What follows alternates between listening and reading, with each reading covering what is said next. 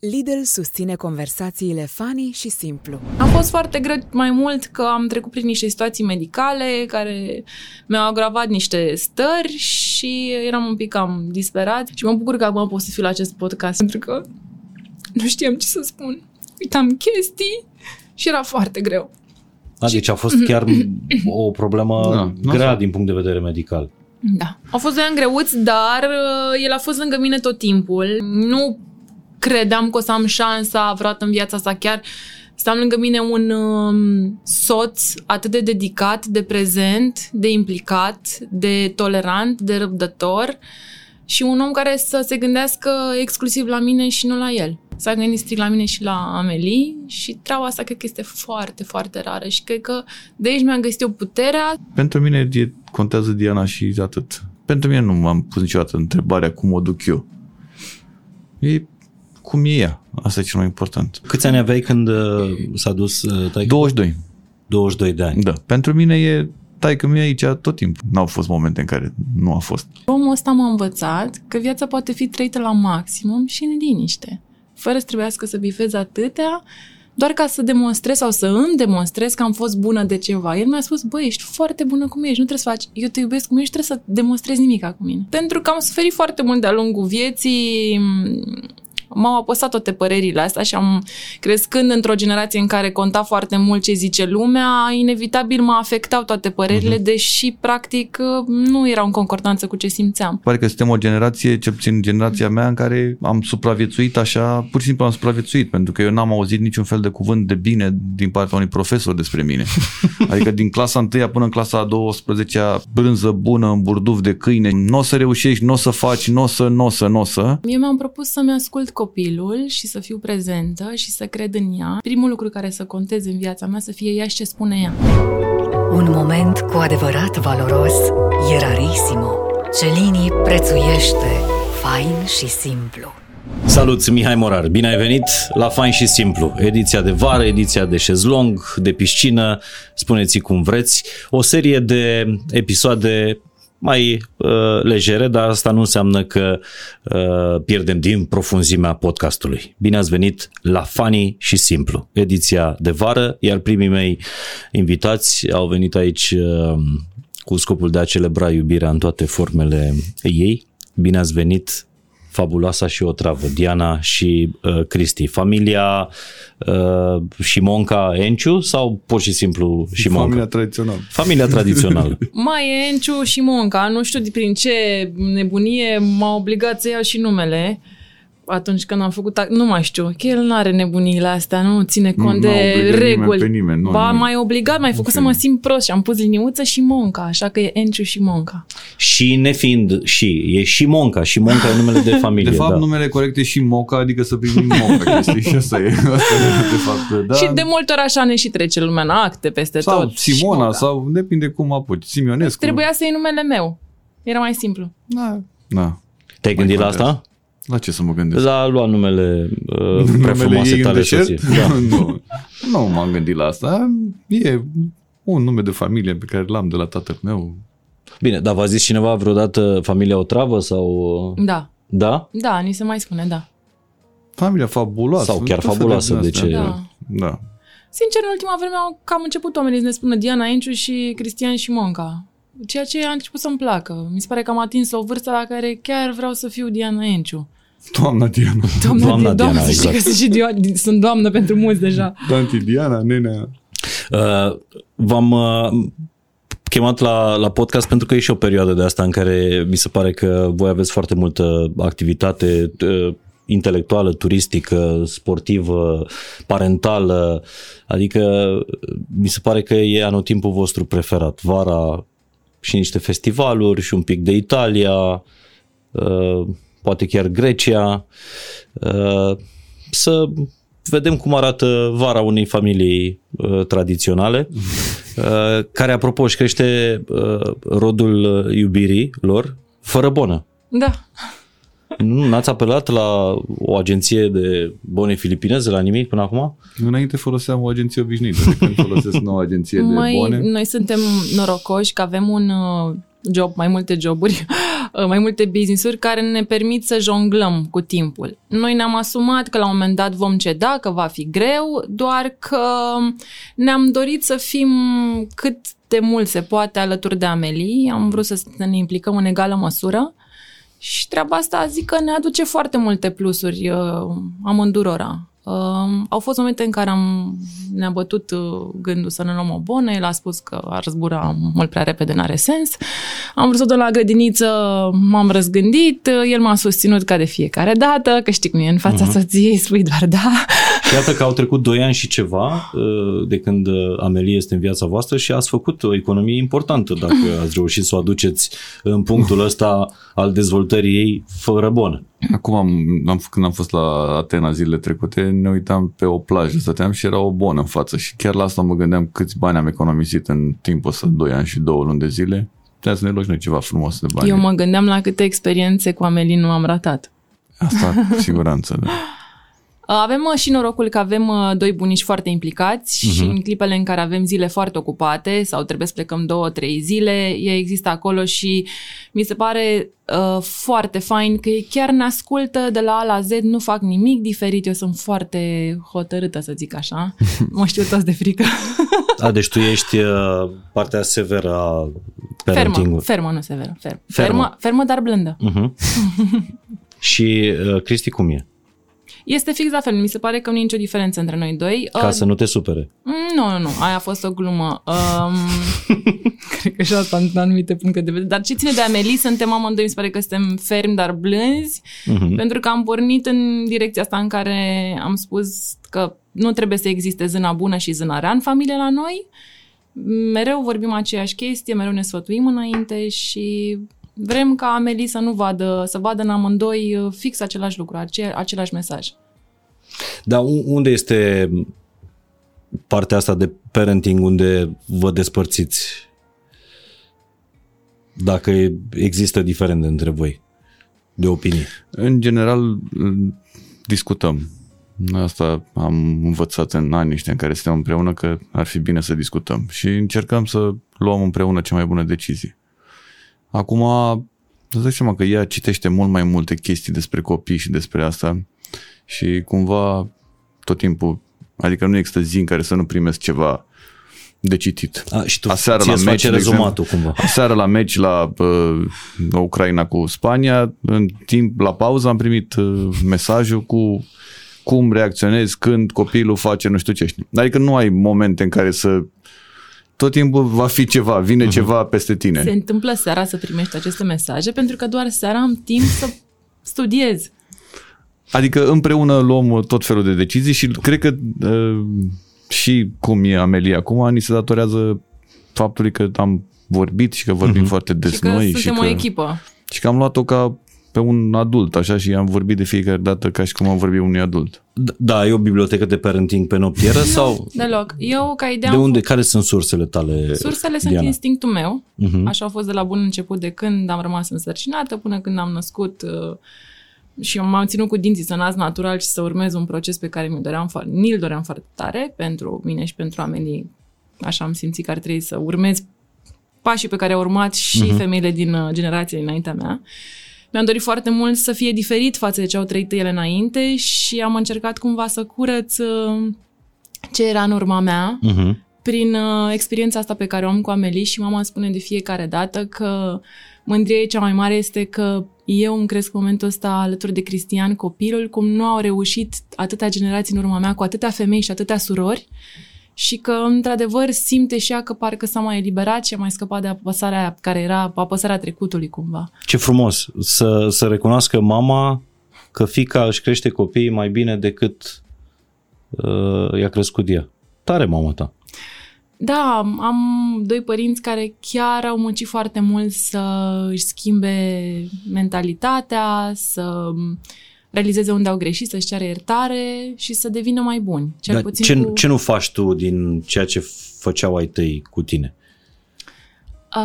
Eu mi-am propus să-mi ascult copilul și să fiu prezentă și să cred în ea și să primul lucru care să conteze în viața mea să fie ea și ce spune ea și ce simte uh-huh. ea. Și de multe ori în trecut, părinții tindeau să asculte mai mult de gura lumii sau să facă lucruri doar ca să dea bine și să uite de copil. Și noi nu ne-am dorit treaba asta. Noi ne-am dorit să avem, să fim niște părinți prezenți, pentru că părinții noștri, deși foarte buni, n-au fost întotdeauna lângă noi. Au fost cât au putut ei de bune în situația uh-huh. dată, ca și noi. Acum suntem cât putem noi de bun pentru Amelie. Mai mult de atâta, chiar asta vorbeam în vacanța asta de două zile în Atena, nu putem fi, adică suntem foarte șmecheri cum suntem. Da, da, da, mi se pare că asta e foarte toxic în momentul în care te, te autopedepsești, te învinovățești, mamă, dacă aveam nu știu ce, creșteam copiii altfel, dacă n-aveam jobul ăla să mă streseze șeful, creșteam mai bine și stai așa cu un sentiment ăsta de vină, de, de vinovăție, care nu e bine nici pentru tine, nu e bun nici pentru, nici pentru copil. Cred că văzând cum erau părinții noștri și părinții noștri au încercat, știi cum e ăla, că îți vrei binele, uh-huh. celebra, celebru clișeu că toată lumea îți vrea binele, eu cred că ei au încercat să facă tot ce e mai bun. Acum că de multe ori nu le-a ieșit, asta e partea a doua. Noi încercăm să facem și mai bine treaba asta și să încercăm să învățăm din ce, cum la rândul nostru am și o poveste părinților mei care au încercat că bunica, bunicul era mai violent sau ceva în genul ăsta, uh-huh. tata a învățat că nu ar fi bine să faci așa. Tata a fost mai dur cu tine? Tata n-a fost niciodată, a fost cel mai blând. Da? Da. Dar tatăl lui, bunicul meu, pe care eu nu l-am cunoscut, povestea că era foarte violent cu el. Și el cumva a avut de ales să fii la fel sau să fii complet diferit. Uh-huh. Și el a ales să fie complet diferit. Și noi alegem să luăm din ce am văzut la ai noștri, să luăm părțile cele mai bune. Important e că cu toții putem alege, că suntem părinți sau nu suntem părinți, avem varianta de a alege. Există opțiunea asta și trăim în anul acesta în care avem atâta informație, uh-huh. atâtea podcasturi, atâtea situații de care ne lovim și trebuie să căscăm urechile astea. Uh-huh. Mi se pare că scrolling-ul ăsta pe Facebook degeaba nu aduce nimic, așa că ar trebui să ne orientăm către lucruri care chiar ne, îmbol- ne îmbogățesc viața. Și dacă nu reușim să facem, să nu ne învinovățim, ci să apelăm la filozofia unui contemporan de pe TikTok, pe Scobar, atâta s-a putut. Se pare nu? Corect, da. Oricum, și referințele astea mi se par foarte bune, adică da. Fiecare... o sută la sută, da. Fiecare cu cultura lui, ca absolut. Să zic așa. Și da, dacă te uiți la oamenii, câți oameni urmăresc un, pe Pescobar? Pe oamenii ăștia, așa, da, e, e un reper. Atâta s-a putut. Topul de pe lume. Sau cum se mai spune. Uh, dar sunt, sunt curios cum a început uh, povestea voastră. Cum uh, v-ați... Uh, cine pe cine a admirat? Noi povestea Înțeleg noastră... că de la distanță la început. Stai că nu știi povestea reală. Povestea reală este că tatălui era actor la Teatru de Comedie, mama mea făcea animații la Teatru de Comedie pe lângă ce joburi mai avea. Uh-huh. Eu eram prezentă constant în Teatru de Comedie, unde era și el de foarte multe ori prezent. Eu am ajuns să joc în niște uh, spectacole de teatru la Teatru de Comedie. Și copil am, fiind. Copil fiind șaisprezece, șaptesprezece, optsprezece ani și să am cabină, cabina tatălui lui. Avem niște poze fix la fel.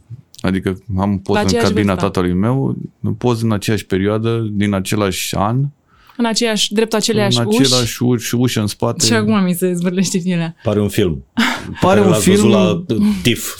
Da, pare un film, dar nu e. Adică avem dovezi și cu situații niște... Și... Dar voi nu știați la momentul respectiv. Nu, îți dai seama. Noi am, nu ne cunoșteam. Ne cunoaștem. Mama știa ani. Pe tatălui. Uh-huh. Evident că toată lumea știa, dar s-au și întâlnit pe acolo, știa cine este, că mama era destul de prezentă acolo.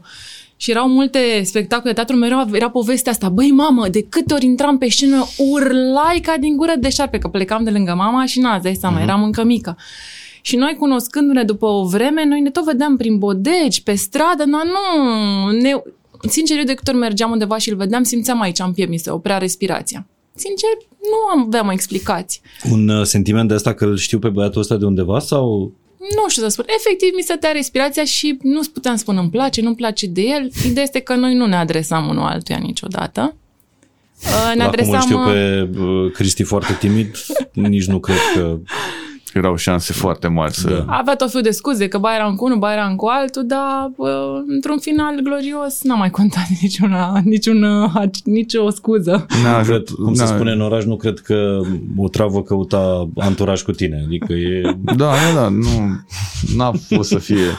Și oricum, dacă mai mergeam în locuri care, în care ne întâlneam sau nu știu ce, după aia ne scriam pe, pe Facebook. Facebook. Te-am văzut acolo, sau adică eram foarte asumați și curajoși. Da, amândoi. A, deci da, voi nu vă salutați când vă întâlneați la evenimentele nu. din, din București, în schimb? Nu mergeam la evenimente. Ne vedeam la... Frecventam aceeași cârciumă. La...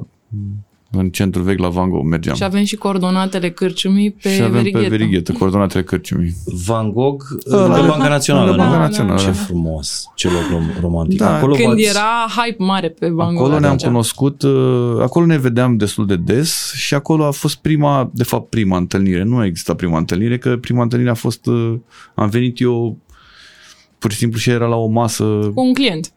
cu un client și am ajuns la masă și am stat acolo. Și îmi dădea mesaje cu tot felul de...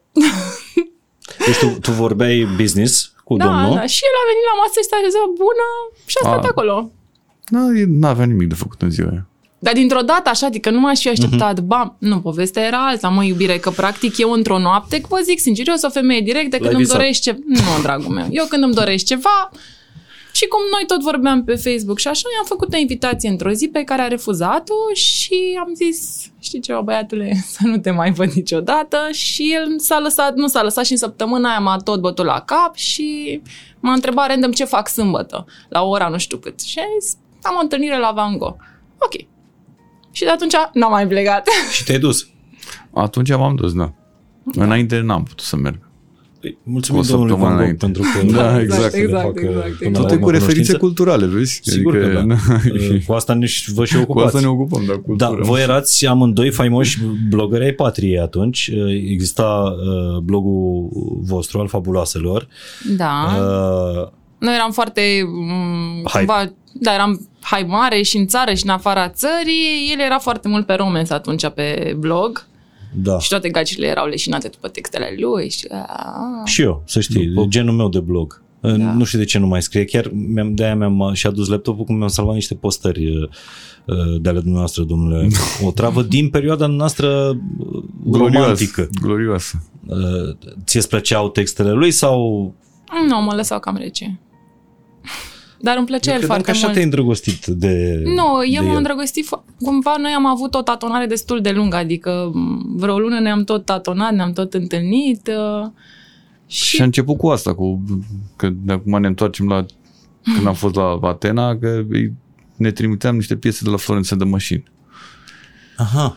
Și am tot zis că o să mergem la un moment dat la un concert și acum Ia uite. două zile am fost la Atena, la Florența de Mășin, păi după zece ani. În România. Tu luasei deja biletele înainte să se anunțe la Summerwell? Luase, luase biletele de ziua mea în ianuarie și mi-a făcut surpriza asta să uh, mergem la... Între timp, John de la Summerwell uh-huh. a anunțat și el la vreo o lună sau ceva din ăsta că să vină și în București. The more the merrier. Ce frumos, dar merge și la Summerwell. Da. O să mergem și la Summerwell pentru că ne place Te-ți la fierți. Summerwell. Fierți, uh, și mie îmi place. E festivalul meu preferat. Bine, n-am fost la multe, dar dintre toate din România e locul sau starea în care mă simt cel mai... În confort. Da. E mai de... de vârsta noastră, mai martalogi, așa, așa da, da, da, da. Bătrânei. Așa e. Băi, da, așa cu zece ani era martalogă și tot îmi plăcea. Adică... Da, Summerwell mi-a plăcut întotdeauna. E... Dar o să vorbim și despre viața asta de, de, de festivaluri. Dar până atunci n-aș vrea să trec peste subiectul ăsta care cumva m-a făcut să-mi placă uh, Otravă înainte să-l cunosc uh, chip și trup și suflet. Exact invers. Nu, nu Doamne ferește. Uh, am găsit o postare de ale tale din octombrie două mii cincisprezece. Voi nu vă știați încă, nu? Ba da, eram deja... Erați deja împreună? Da, două mii treisprezece. Eram căsătoriți deja. Nu sunteți tineri nici Ne-am voi. Ne-am căsătorit un an. Ne-am căsătorit chiar în două mii cincisprezece. Uite ce scria uh, Cristi pe blogul lui otravă punct ro acum aproape nouă ani, nu? nouă ani, da. Iubirea e locul ăla în care ajungi și din care nu vrei să pleci niciodată. Iubirea e liniște, iubirea e pace, iubirea e căldură. E sentimentul ăla de plin. Iubirea nu-ți lasă timp să te gândești la altceva. Îți umple orice gol și aș putea să continui mult și, mult și bine. De ce nu mai scrii postările astea? Pentru că toate chestiile astea pe care le scriam acolo mi le-a umplut soția mea. Și nu mai am de unde să mai umplu. Iubirea nu-ți lasă timp să te gândești la altceva. Da.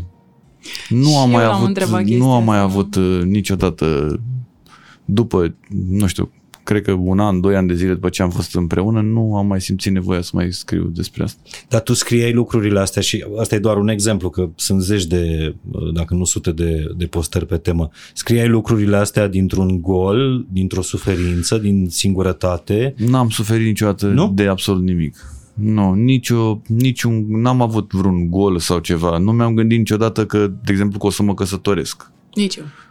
N-am avut niciodată filmul ăsta, n-am avut niciodată niciun film legat de cum o să fie mâine sau ceva genul ăsta. Eu niciodată nu mă gândesc la nimic de genul.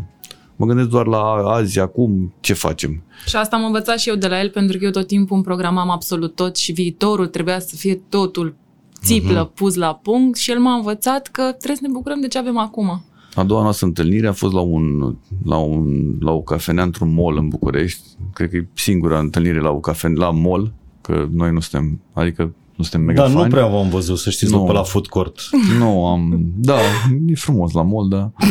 Și era a doua noastră întâlnire sau a treia, nu mai știu. Și ea era cu, avea programul stabilit. Deci fii atent, a început la nouă jumate, ca idee. La două mergem acolo, la trei am luat nu știu ce, la patru am luat și... Nu, la unsprezece ne tatuăm. Da, la unsprezece ne tatuăm, la nu știu ce.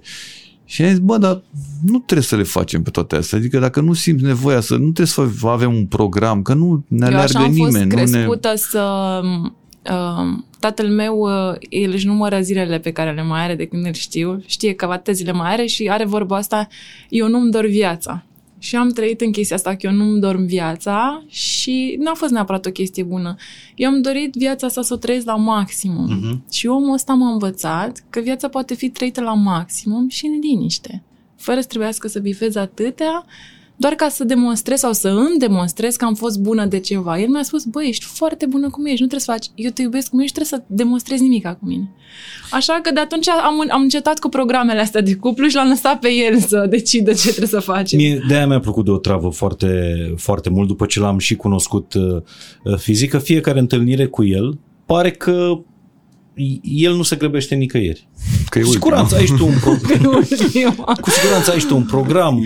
Na, mai nou o familie, un copil, o fetiță care trebuie să-i dai un drum în, în viață, dar pe el nu-l grăbește uh, nimeni. Și atunci ai de fiecare dată sentimentul ăsta de a trăi prezentul și a te bucura de el când te vezi cu el, când ne-am văzut pe la cafele sau pe aici prin față, pe la ultimele pe la radio. Pe aici prin față, da, da.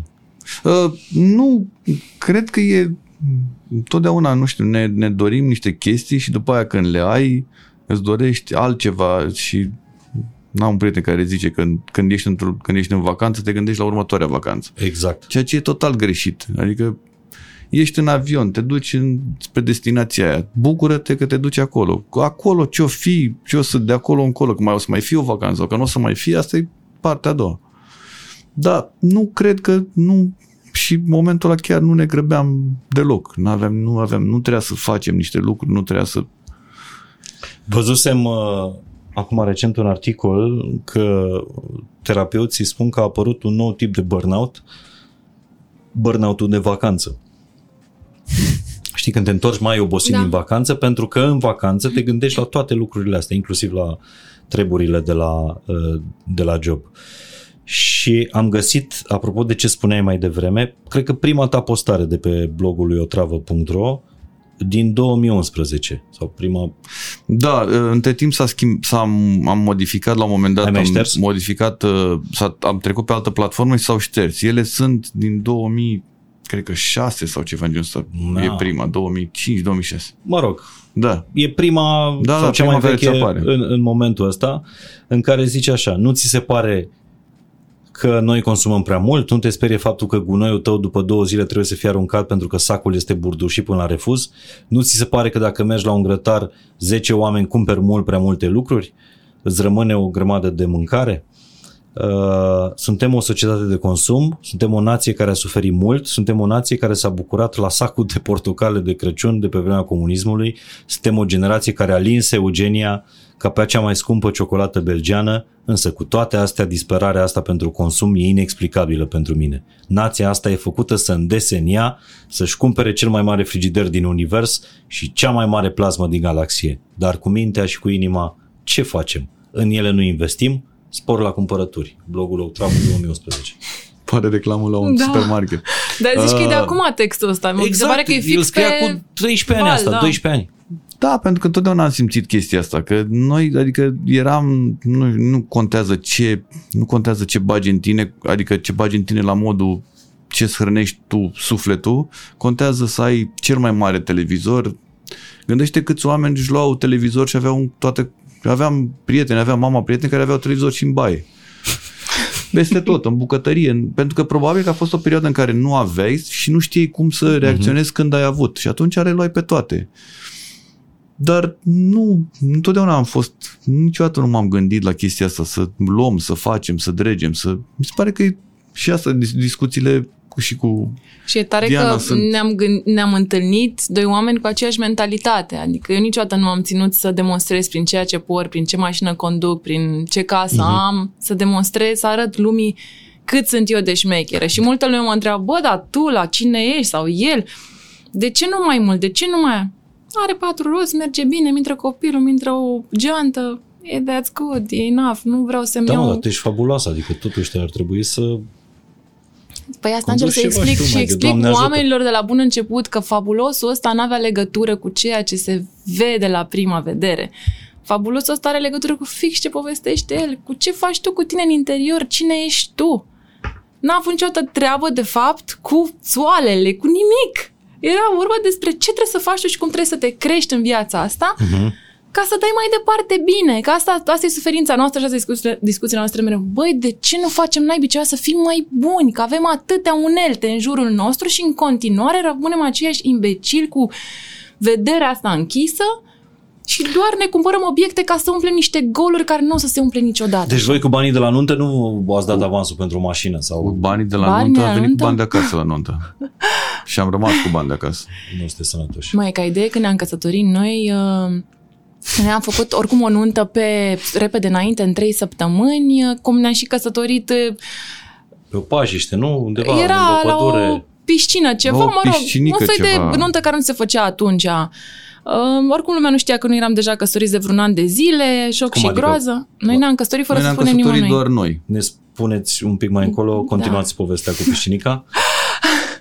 Da, și la piscinică au venit doar prietenii noștri care erau, nu știu, șapte optzeci de oameni sau ceva în genul ăsta. Mai mult s-a putut că ne permitea spațiu și oricum erau plecați în vacanțe, că noi i-am anunțat cu o săptămână jumătate înainte. A, și n-aveați plicuri pe masă în care oamenii ba, se da, au fost și... plicuri pe masă și... Pă, dar nu mai, nu mai țin minte. Țin minte că la, la final ne-a zis tipa care avea locul că ar trebui să pe la, nu știu, patru dimineața, eu nu știam. Eu nu, asta cu nunți, eu n-am nici n-am Noi n-am mers la nunți niciodată, habar n-am cum funcționează. Și pe la patru dimineața a zis că trebuie să plătim, nu știu, restul sau cash. Nu mai știu, cash sau ceva în genul ăsta. Atunci pe loc. Atunci da. pe loc, da. Și ne-am Noi oricum eram pregătiți, eu aveam, maică s-a scos bani, mama a scos și ea bani. Noi nu știam asta oricum, adică părinții noștri s-au ocupat în caz că copiii lor da. nu știau cum funcționează lucrurile și chiar nu știam. Și noi aveam, aveam bani la mine și am plătit cât a fost sau ceva în genul ăsta. Dar noi n-am rămas cu nimica. Deci noi n-am avut asta cu... Bine, nu aveam cu ce să Nici rămâi. Nici n-aveai cum să rămâi cu da. șaptezeci de oameni, ce să rămâi, plus că n-am avut așteptarea asta. Noi am vrut să facem o petrecere la care să ne șprițuim, să mâncăm mâncarea care ne place nouă, că dar nu am avut sarmale, nu am avut nimic. Da. Nouă tuturor. Ba da, am avut sarmale am pentru sarmale că... Am avut sarmale că a vrut Chivu de Cristi la petrecerea de vis-a-vis. Da, Cristi Chivu a vrut sarmale și atunci cineva s-a dus la o nuntă care avea loc vis-a-vis și a adus o oală cu sarmale și a mâncat... A, deci Cristi Chivu a invitat la voi la nuntă. Da. Cristi Chivu a invitat la noi la nuntă. Da, omul a venit de la Milano, îți dai seama. Da, pe asta spunea și Adelina, sarmale. Că era, a zis că a legat faptul de casa cu nunta, a legat-o o sută la sută strict pentru cu, cu sarmalele și atunci trebuie să fie sarmale și am dat seama că nu avem sarmale la nuntă. Atunci s-a găsit o variantă și de la altă nuntă a venit o oală cu sarmale și... Cristi și Adelina au mâncat sarmale. Oricum, nunta asta se dorea să fie ceva super mega urban, dar pe vremea aia tot ce era grădină urbană nu era gestionat exact. Și logistica era praf. Și erau și niște prețuri foarte mari pentru ceva ce practic nu primeam. Primeam doar un spațiu. Voi ați făcut nunta în două mii cincisprezece. Așa mult a trecut? Mm-hmm. Parcă a fost ieri. Băi, să știi că noi spunem treaba asta când aveam momente de liniște, noi doi ne uităm ca boi unul la altul și băi, pare că te știu de acum, nu știu, un an.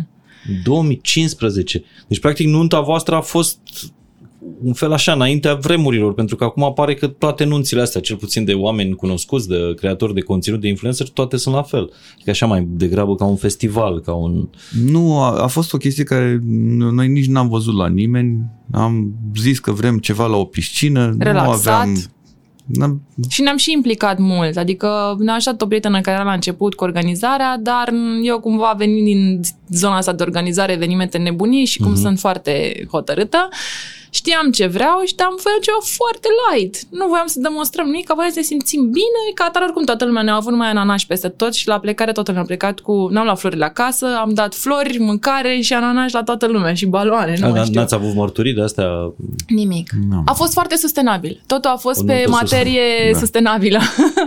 Super. Era... Încă de pe atunci, adică. Ne-am dus la magazin și am luat ananași și tot felul de trăsnoi de asta. Frumos. Și fiecare a plecat cu ananasul. Dacă noi ne-am ocupat cam de tot, adică noi, toată familia s-a implicat o sută la sută, a fost o nuntă făcută de familie. Și ați avut așa baloți de paie, ghirlande de, no. de N-am becuri? N-am avut baloți de paie, ghirlande de becuri am, am avut, avut da? Ghirlande de becuri. Și am avut un cort în cazul în care, a fost o perioadă în care a plouat absolut în fiecare zi, singura zi în care n-a plouat a fost sâmbătă atunci când n-am fost noi, când n-am făcut nuntă. Că acum totul e pe baloți de paie. Pe, totul e cu baloți da. de paie, da. Asta pe, pe era, și pe nu era... Pe vremea acum, uitându-ne în urmă, bani, chiar am dat startul la un stil de nuntă care nu da, exista pe vremea aia. Toată lumea arăta, nu vreți în interior, că avem cristale, că avem... Nu, tocmai asta nu vrem, vrem cât mai simplu. Bine că n-a plouat. Da. Da, am stat cu emoții pentru că a venit un tip care trebuia să monteze cortul și l-a montat în două zile și am stat cu emoții, dar bine, astea sunt niște chestii care... Detalii. Detalii. Dar da.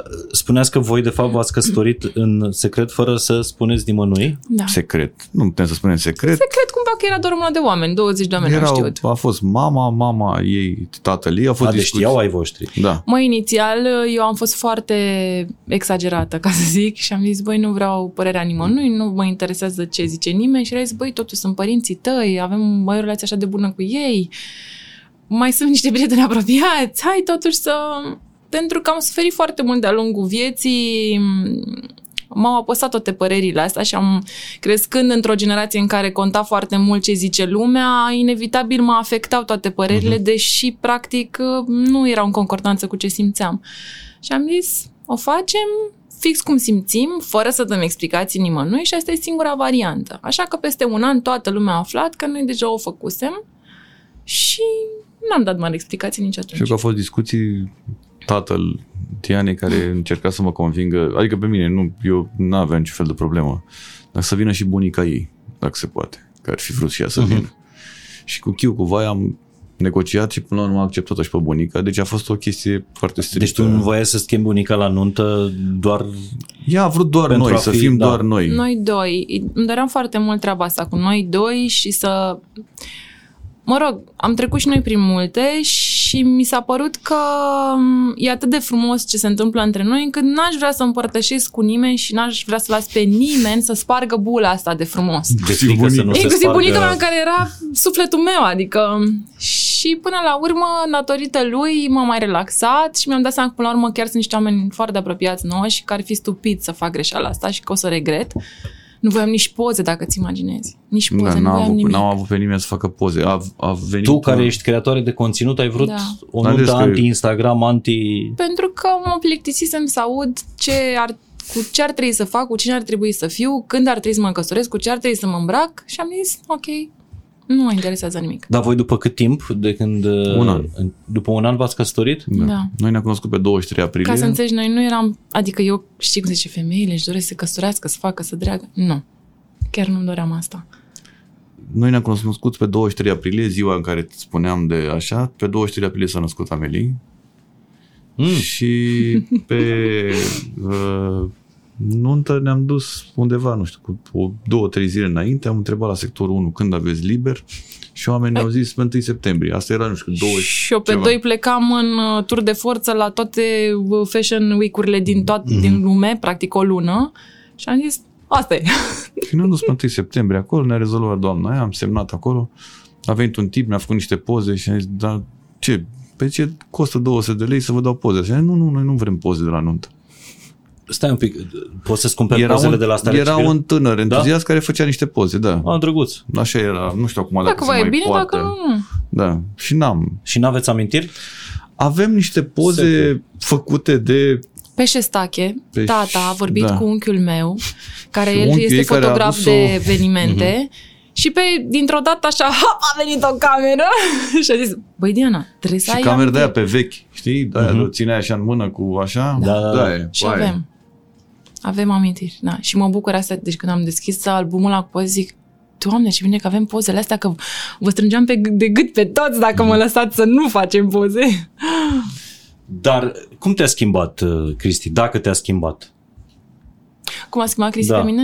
Cum ți-am spus, am învățat să încetinez motoarele astea și să înțeleg că am demonstrat foarte multe în zece ani. Dacă chiar aveam de demonstrat uh-huh. în zece ani, chiar le-am făcut pe toate, în toată lumea asta și că ar trebui să ne concentrăm pe viața noastră și, cum spune el tot timpul, noi suntem cei mai fericiți și cei mai norocoși oameni în momentul ăsta și să mai fugim după ce. Noi chiar avem tot ce este important în viața asta. Bă, și îmi place că mereu călătoriți, mereu sunteți pe... Da, dacă n-am călătorit. Un weekend, o zi. Deci păcat de Dumnezeu să nu călătorești, să nu vezi locuri, nu? Astea sunt investițiile noastre, știi? Decât să ne luăm mașini și alte focuri doar ca să arătăm local cât de șmecheri suntem. Um, am preferat să investim în treaba asta. Și înainte să-l cunosc pe el, cu Alina am investit foarte mult în plecări, că de-aia am și ajuns în afară atât de cunoscute și cam jumătatea peste tot. Jumătatea ta mai bună, sau mă rog, jumătatea ta din... Uh, de, da, pe business și, exact. Și asta am făcut și cu Alina. Și noi am fi putut să... Ne mai întreabă lumea și care sunt planurile voastre și planul nostru este să nu avem niciun plan și asta a fost și în varianta de business uh-huh. cu Alina, n-a fost întotdeauna neapărat bine, business-wise, dar noi suntem foarte împlinite și împliniți, că asta vorbeam și cu Alina, că mereu avem planuri, că ne pușuiește toată lumea, uh-huh. băi, și mai mult, și mai mult, și mai mult, și mai mult și ne-am dat seama că nu ne simțim bine, fugărind sume mai mari, business-uri mai mari, mai multe, mai... Uh-huh. Și ai zis, nu, ne e bine fără niciun plan. Voi două ați fost primele influencerițe sau, nu știu, creatoare de... Toată lumea e creatoare de conținut acum. Acum, da, dar voi faceați asta cu mai bine de zece ani, nu? șaptesprezece. șaptesprezece ani faceți asta?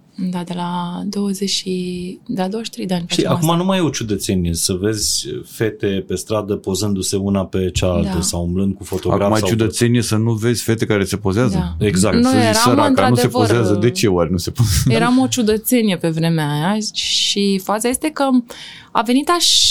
apropo de niciun plan. Toate au venit de la sine, efectiv, pentru că noi făceam niște evenimente de fashion, unde strângeam niște comunități foarte mari, unde, by the way, venea și domnul, dar nu discuta cu mine. El venea că erau multe gagici. Um... Nu, venea că aveam... și pleca singur pe trotinetă. Că erau, mă rog, da. erau niște evenimente foarte faine și lumea era foarte uh, hype, așa, pă, erau toți foarte încântați uh-huh. de cum ne îmbrăcăm. Au zis, băi, postați pe Facebook mai multe, după care de ce nu postați și mai multe de atât ținute ala și ne-am făcut blogul.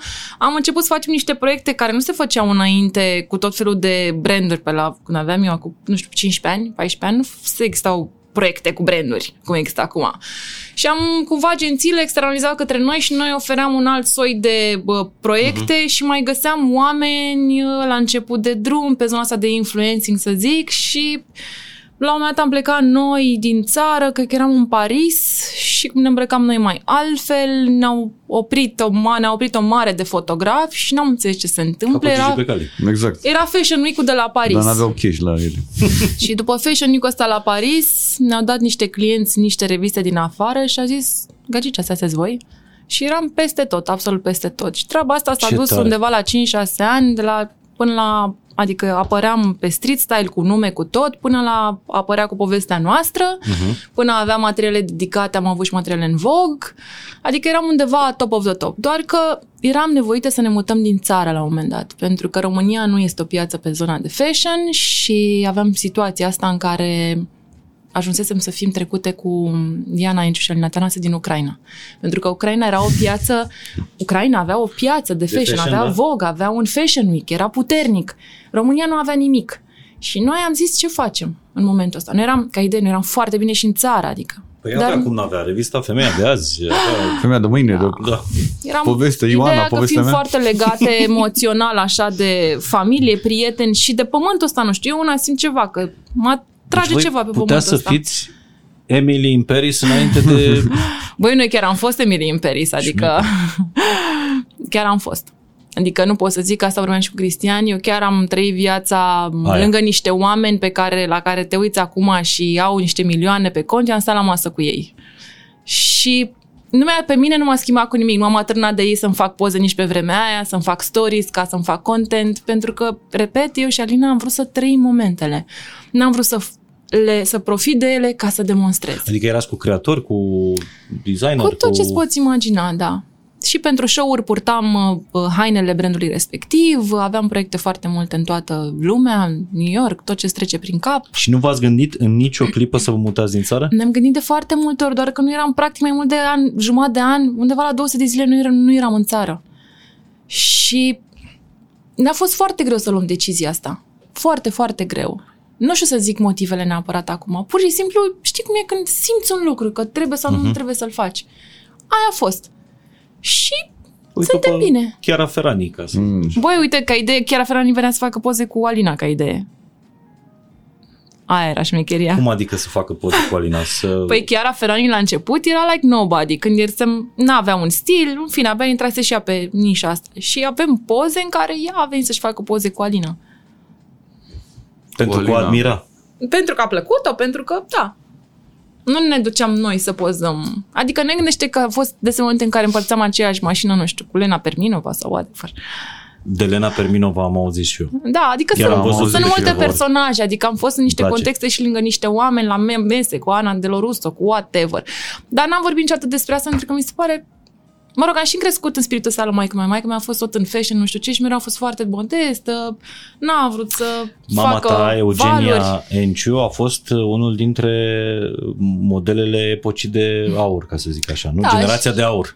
Da, dacă generația de aur. Cu... Și așa a continuat foarte mult activitatea în zona asta de fashion, pe zona de creativitate, de creator, director creator de show-uri, uh-huh. de festival. Adică s-a extins foarte mult de-a lungul anilor. Ea a fost colegă de generație cu Romanița Iovan, Romanița... Nu, mai era mai mare decât mai Romanița, mai mare. Da. Dar a fost, da, a fost, maică mea a fost colegă cu foarte multe...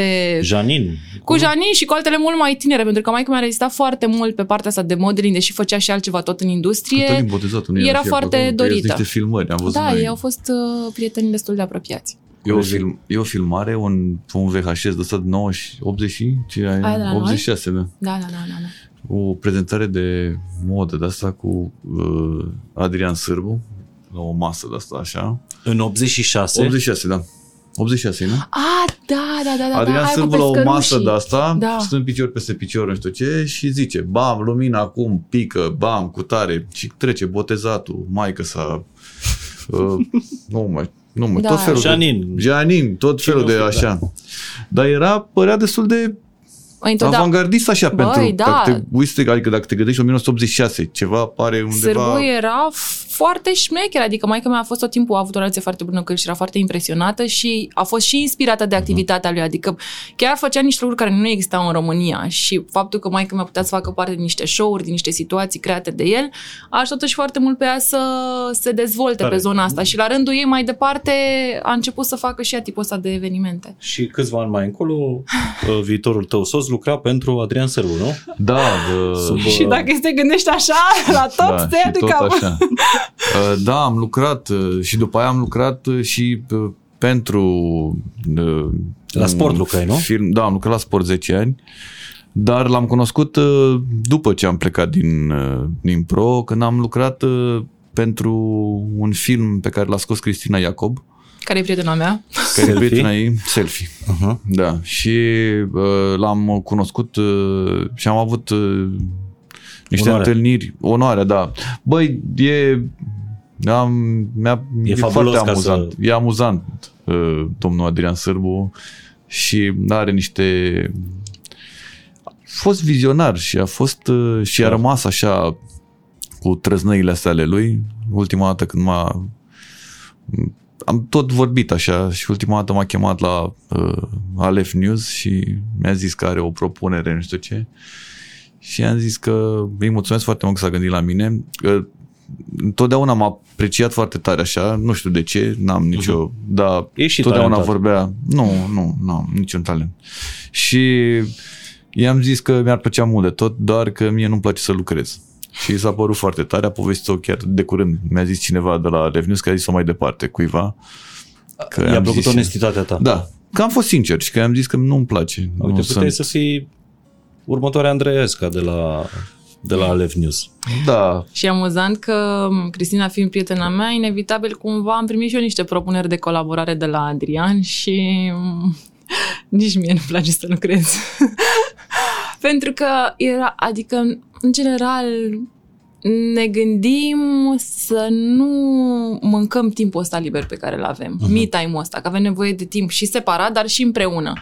Și ne-am văzut de multe ori nevoiți să renunțăm la niște... De exemplu, nu am mers niciodată într-o emisiune care ne ținea departe de casă două luni, uh-huh. o lună jumătate. Adică, ca idee, ne-am primit propuneri ca la toate emisiunile care există... Gen America nu? Express, da, Survivor... Da, la și... Nu, Survivor n-am primit. Survivor dar și chiar la, că la, nu suntem capabili. Da, la capabili. Survivor eram fier. Da. Eram, eram fix eu, eram Survivor. Tu și Carmen Grebenișan în final. Exact. Da. Și poate doctorul, dacă... Na, doc, da. Doctorul, da, dacă prindeau așa. Da, nu, nu, nu. Cu tine acolo nu prindeau. N-avea nicio șansă, doctorul, nu. Da. Nu, asta pe fizică și îmi plac mult de tot. Da, nici în America Express nu, nu, nu n-ați putut. Uh, but, nu am, a fost, o, a fost fix în anul cu pandemia. Nu știu, mă iube, dacă a fost pandemia, dacă a fost Amelie, dacă ei, a nu, fost... atunci ai tot... născut?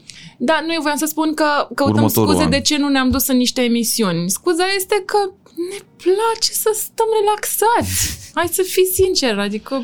Și da. Nu e rău, adică puteam știu atunci, băi, de ce nu v-ați dus? Că ați fi rupt mama, ați fi bubuit, ați fi făcut, ați fi dresat tot timpul la toate ofertele astea. Nu știu, frate, așa am simțit. Ai văzut Alina Ceușan, după America Express, pac, o sută de mii de follow-ori direct. Alina Ceușan era forță, a fost întotdeauna, nu cred că e. Într-adevăr, te mai ajută. Mi se pare că și ea e o forță. Păi nu, dar ea vorbește e forță. Pentru tine dacă... Nu, eu am un respect deosebit pentru toți oamenii ăștia din online care au, au fost și au făcut niște, au făcut treabă bună, pentru că e foarte greu să faci. Cine crede că e doar, am făcut o poză și e, mergem și mai departe. Și mi se pare greu să mergi povesti... la toate emisiunile astea. Mi se pare super, super dificil. Adică iar Ceușan și cu Grebenișan să meargă și la Asia și la aia, mie mi se pare, eu eram obosit în canapea uitându-mă la ele ce fac. Păi bune, așa e, chiar așa e. Și am tot respectul pentru toți oamenii ăștia. Și am un respect extraordinar de mare pentru oamenii care au venit din online și acum au ajuns la televizor, uh-huh. pentru că au cumva televizorul și știi foarte bine chestia asta, îți dă o chestie pe care nu o ai. Adică toți ăștia din online ar vrea la televizor, toți din la televizor, televizor vor la online. online. Exact. Și chiar cred că televizorul îți dă o chestie de asta pe care nu ți-o dă online-ul. Și o vizibilitate și tot. Eu, cunoscându-le cumva pe, pe amândouă uh, și nemai dorindu-mi să cunosc uh, celebritatea tele... Da. Vi... Zorească. Așa, televizorească. Uh, îmi dau seama că în online, dacă vrei să faci uh, treabă, trebuie să muncești mult mai mult decât în T V. Da. Deci și eu știu că toate vedetele televiziunii, nu cred că muncesc un sfert din când muncesc ăștia care au cu succes, da. Da, cu adevărat e. Succes pe net. De asta zic, eu am o admirație pentru toți oamenii care sunt din online și care au făcut ceva și ăștia care sunt de... Că sunt oameni care apar și dispar, dar ăștia care sunt de zece, doisprezece, cincisprezece ani șaptesprezece și sunt acolo ani. șaptesprezece, cum e... Doamna, de exemplu meu numărul doamna, unu, doamna, doamna Diana. Secundul, doamna. Ea a fost pentru mine și e întotdeauna a fost exemplul meu de urmat, că eu când am plecat din pro nu făceam treaba asta să trăiesc din asta. Iar ea a fost singura persoană care... Dar erați deja împreună? Eram deja împreună hmm. de doi ani de zile și mi-a zis, am venit acasă și i-am zis și a zis, băi, ești nebun, e, e, de acum încolo e mult mai bine, o să fie mult mai bine. Și a fost singurul om care mi-a zis chestia asta. Într-o lume de asta în care în continuare te întreabă lumea. Ok, și voi ce faceți? Adică cum? Din ce trăiți? Ce Din ce trăiți? Da, cu ce vă ocupați? Păi astea, influență, cred, nu știu ce. Și e greu să explici. Și ea a fost singura persoană care mi-a zis de azi încolo o să fie mult mai bine, o să faci doar asta, o să fie doar asta. Și, și după cât timp a fost mai bine? După a doua zi. Da? Ea mi-a zis vineri și de sâmbătă, că deja vineri a trecuse, era pe Băi, final ziua. Destul de repede, pentru că el era totuși, avea un blog foarte urmărit, uh-huh. doar că avea nevoie de puțină strategie și de cineva de la spate care să-i zică, ești bun, asta se caută acum, asta urmează să fie top of the uh-huh. top, dă-i drumul la treabă. Și eu chiar am crezut, adică de când l-am cunoscut pe el, mi-am dorit tot timpul un om lângă care să cresc. Asta, asta simțeam eu în sinea mea. Și deși uh, el în momentul ăla nu era un businessman, un whatever ce visau alții în jurul meu să fie bărbatul de lângă mine, am simțit că omul ăsta are atât potențial și că e atât de bun și atât de hotărât și de încăpățânat și de așa, că n-are cum să nu bobuie. Și el, din păcate, la vremea aia nu-și cunoștea potențialul și nu avea destulă încredere în el, dar am avut eu și pentru el. E, n-am, n-am avut niciodată, dar na, mai contează. Dar tu după câți ani ai început să faci bani cu blogul? Păi mă rog, eu am început să fac. El. Din două mii treisprezece am început să trăiesc din el. Da? Da. Dar după... nu știu, cinci ani, șase ani de zile în care făceam asta, dar nu făceam asta zilnic, adică eu eram, aveam un job, nu aveam, nici nu prea aveam timp să fac altceva. Dar tu cum ai ajuns să scrii știri sportive? Eu sunt pasionat de sport. Asta mie, știu. Da, care am colecții... teatru și sport, asta sunt pentru mine. Uh, și aveam, am caiete acasă la maică mea, caiete din, de la Italia nouăzeci, Olimpiadă, Albertville nouăzeci și doi, Lillehammer nouăzeci și patru și toate olimpiadele și toate jocurile olimpice, tot, tot ce scrieți, scris pe caiet. Rezultate, rezultate tot.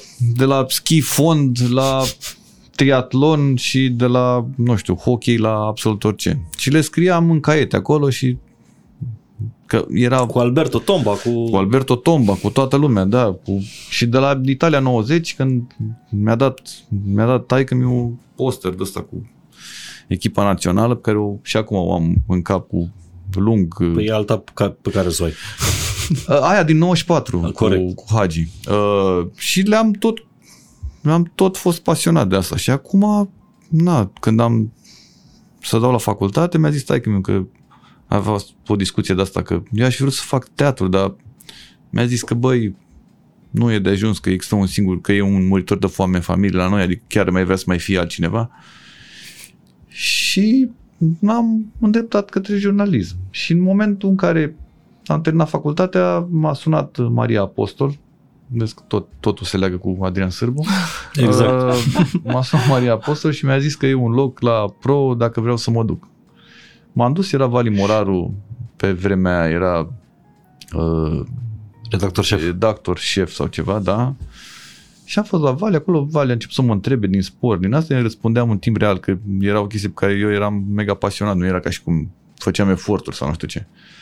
Și așa m-am angajat și am lucrat cu Felix Drăghici, care a fost șeful meu ani de zile, zece ani de zile, uh, Costi, cine mai era pe acolo? Ai fost și reporter sportiv? Adică te... Am fost și reporter la început sau ceva în genul ăsta, după care Felix a zis că ar fi mai bine să fiu editor și că să stau, să stau în redacție. Și mie a plăcut mai mult uh-huh.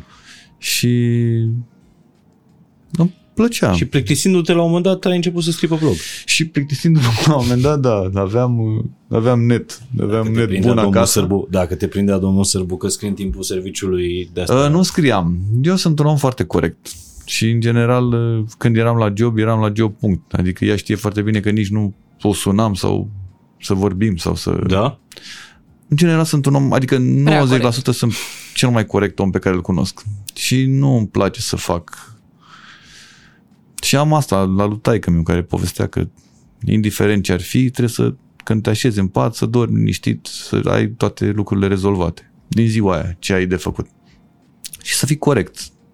Nu cred că m-a ajutat foarte asta mult. A fost, asta. Deci fix treaba asta a fost și la mine în familie. Pentru că așa ai mei au fost fix pe aceeași direcție. Întotdeauna spus, mea, mamă, oriunde ești, să pui capul liniștit pe pernă, asta contează cel mai mult în viață. Liniștea ta. Dar pare că, că tatăl tău a avut o, deși a plecat de vreme, foarte de vreme, a avut o influență foarte mare asupra, asupra ta, inclusiv faptul ăsta că, uh, nu știu, ego-ul de artist, de actor putea să-i, să-i spună, bă, dar cum copilul meu să nu mă urmeze? Știi, majoritatea actorilor Am, am avut parte de, adică și maică mea și taică mea sunt doi oameni care cumva niciodată nu m-au forțat să fac absolut nimic. Și m-au ghidat-o așa să mă duc eu cam pe unde aș vrea eu să mă duc. Deci tu ai fost crescut altfel decât toată generația. Da, la da. mine n-a fost, adică nu au existat discuții de-astea, ok, nici să faci ce fac ei, nici să faci, adică cum a, ăsta a fost filmul. N-ai avut de-astea cu să nu mă faci de râs, să nu... Toată lumea a avut de-astea, n-ai cum să nu le auzi. E, sunt, nu mi se pare că suntem o generație, cel puțin generația mea, în care uh, am supraviețuit așa, pur și simplu am supraviețuit, pentru că eu n-am auzit niciun fel de cuvânt de bine din partea unui profesor despre mine. Adică din clasa întâia până în clasa a douăsprezecea, bă, brânză bună în burduf de câine și nu știu ce, erau niște chestii care erau lipite, lipite de mine, știi? Lipite. Și n-am, niciodată n-am, n-o să reușești, n-o să faci, n-o să, n-o să, n-o să. Și cumva, ce spunea Diana mai, mai devreme, asta trimise la părinți și acolo existau, erau tot timpul, era un debate, bă, ăsta o să facă ceva sau nu o să facă ceva, că cam toată lumea de la școală zicea că nu o să facă, dar cumva și maica mea și taică mea au avut mega încredere în mine întotdeauna și mi-a zis, bă, dar totuși o să fac, eu cred că o să facă, știi? Și era tot timpul o discuție de asta. Mm-hmm. Uh, maica mea a fost întotdeauna o, o personajul ăla ferm și hotărât așa.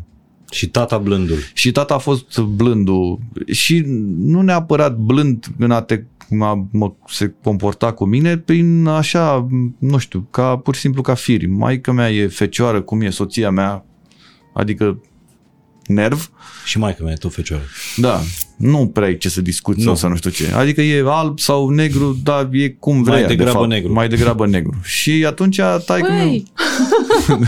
și atunci taică mi era mai boem și nu știu, pe filmul ăsta. Și eu, plăcându-mi foarte mult lucrul ăsta, na, cumva era mai apropiat așa spiritual cumva de el.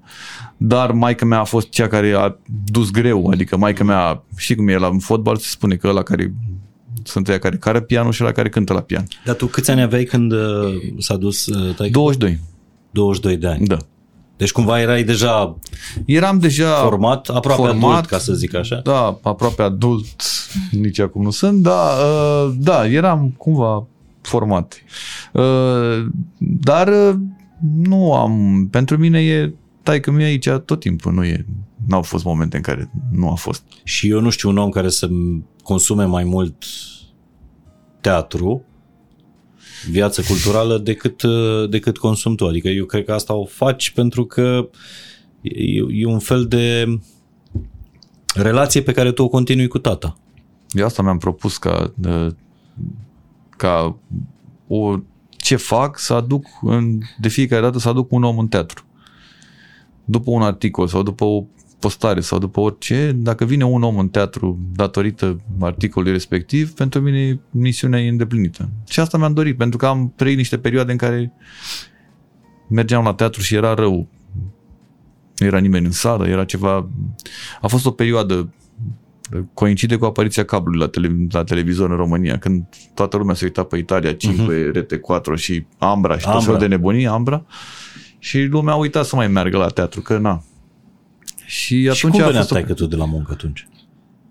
Uh, Jucând cu sala aproape... Bă, bani. Era rău, că mergeam și eu. Și erau doi, trei, cinci oameni în sală. Uh, la spectacole La spectacole mari. La care până atunci se rupea norma. Adică era cu full. Cu actori mari. Cu actori mari, da. Mm. Eu am uh, avut șansa unică pentru mine și asta a contat extraordinar de mult, să cunosc niște oameni, niște actori care sunt... Nu știu, nici nu știu cum să le zic în cuvinte. Tatăl tău era la com- Tatăl comedie, meu era actor la teatru de comedie, da, și am prins o perioadă în care uh, la teatru de comedie jucau uh, actori mari, nu știu să zic acum, mari pentru, mari pentru mine. Ștefan Iordache, uh, Silviu Stănculescu, Șerban Cielea, Anca, asta cum o cheamă, uh, Vasilica Tostaman, mm-hmm. Stella Popescu. Adică erau niște actori... Uh, mari. Pe care tot. Îi vedem și în pozele pe care le arătăm lui Amelie. Exact, da. Amelie, de primele dăți când a început ea să vorbească, știa să-ți arate în albumul cu poze unde e Gheorghe. Uh-huh. Da, deschidea, deschidea albumul și spunea Gheorghe. Bunicul. Bunicul, da. Ce frumos. Da, mi se pare foarte tare misiunea asta și de altfel care îți face și ție bine, că îți continui relația cu E doar cu despre tata. Mine. Vorbeam cu cineva la un moment dat, cu Omid, arhitectul, și spuneam chestia asta, că încerci să faci niște lucruri, că tot timpul e aleargă pentru nu știu ce, la nu știu ce maraton, că le face, că nu știu ce. Și am zis, bă, dar de, pentru ce le faci? Și a zis, și o chestie de asta care chiar așa e, că o faci doar pentru tine. Exact. Pentru cum te simți tu. Că mai îmi spune lumea, eu hainele mele fac odată curățenie și dau din ele pur și simplu prietenilor mei. Se întâmplă o dată la două luni sau ceva în genul ăsta. Și mă gândeam așa, de ce o fac? Doar pentru mine, că, pentru că eu mă simt foarte bine în momentul în care după aia văd Fix. Pe prietenii mei, văd hainele pe care le purtasem eu până în demult. Nu fac pentru ei, nu fac pentru... Mișto tricoul ăsta. Îți mulțumesc. Mă așteaptă un pic.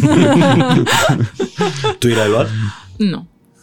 Eu sunt pe parte de bijuterii, inele, la haine nu prea mă arunc la cadouri. Da. Da, pe bijuterii mai mult. Ei luat de bijuterii lui? Da, unele Cristi? Mai pierde, unele mai... L-am cerut mm. în căsătorie de ziua lui, că noi nu ne-am cerut în căsătorie și l-am cerut de ziua lui și la cât timp ai pierdut inelul? Nu știu. Inelul sau... Eu am luat un inel cu Era dead. Era un inel care, care scria dead și pe care l-am... Stai, stai un pic, că... Ce? Deci tu l-ai cerut în căsătorie? Acum, mă, mișto. Da, noi nu, nu ne-am cerut în căsătorie. A fost o glumă. Dar inelul tău l-ai dat? I-am dat un inel, normal, da. Normal, că tu te ocupi cu asta, doar nu... L-ai fi lăsat pe domnul că, Cristi să ia ideea inelul. Este că noi nu avem, adică de la începutul relației, clar, noi n-am avut niște reguli dictate uh-huh. de cineva, de societate. La un moment dat, și... am luat un inel la Florența când am fost, nu ah, mai știu, bine, acum o mie de ani. Ăla era inel, nu era inel, da. Îl am acolo, într-un sertar. A fost frumos, adică frumoasă ideea, mi-a plăcut, dar nu era inel de purtat. Adică, da, sincer. Era destul. Nu, glumim acum, dar neavând momentul ăla în care se pune în genunchi, uh-huh. ăla, îți faceți, dregeți, nu știu ce, acum de ziua lui zic, hai bă, să iau un inel frumos, care chiar înseamnă ceva, ceva din viața din aur, că era, uh-huh. mă așez în genunchi frumos, încep cu ăsta și până mă, ți-am luat și un tricou, Florence, nu știu ce, dar a fost gluma cumva, hai bă, să te cer, să ne cerem și noi, că toată lumea întreabă, cum v-ați cerut în căsătorie? Vezi, toată lumea întrebă. Ce contează ce întrebă lumea? Da, mă, dar a făcut-o Caterinca ca să ne distrăm noi. Ce contează? Și că o să fac un reel simpatic. Ce zice lumea? Dar nu, e și aia, nu e o memă de-asta, că nu știu când lumea a zis așa și da. Ce s-a întâmplat. Da.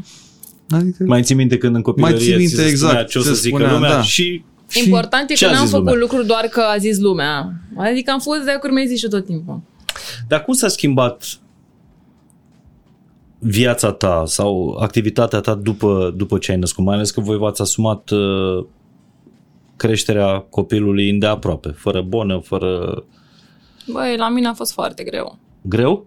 Profesional vorbind, știi cum e, că te uitai și ziceai, mamă, toată lumea din online care a născut a bubuit. Eu eram, rămăsesem foarte mare uh, și pe lângă faptul că eram foarte mare, aveam niște dezechilibre foarte mari de toate soiurile și mai târziu am descoperit că erau și niște cauze medicale. Mm-hmm.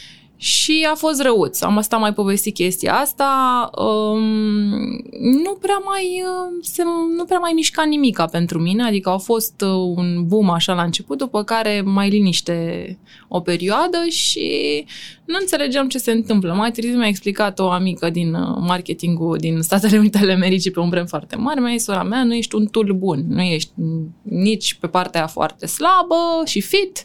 Nu e nici o parte asta să se vadă că ești foarte plinuță ca uh-huh. să reprezinți o, un instrument de marketing pentru mine și na. Ești la mijloc, așa, unde nu interesează pe nimeni. Exact, da. Ceea ce este foarte greșit, asta vorbeam, în loc să te ad- adică trebuie să adresezi la un moment dat și majorității, știi? Exact.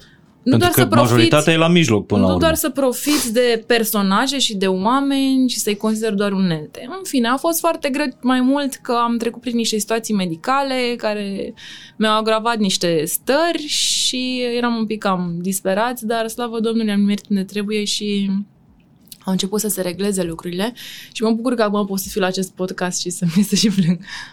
Să știu ce să spun, pentru că nu știam ce să spun. Uitam chestii. Și era foarte greu. A, deci a fost chiar o problemă da, grea din punct de vedere medical. Da.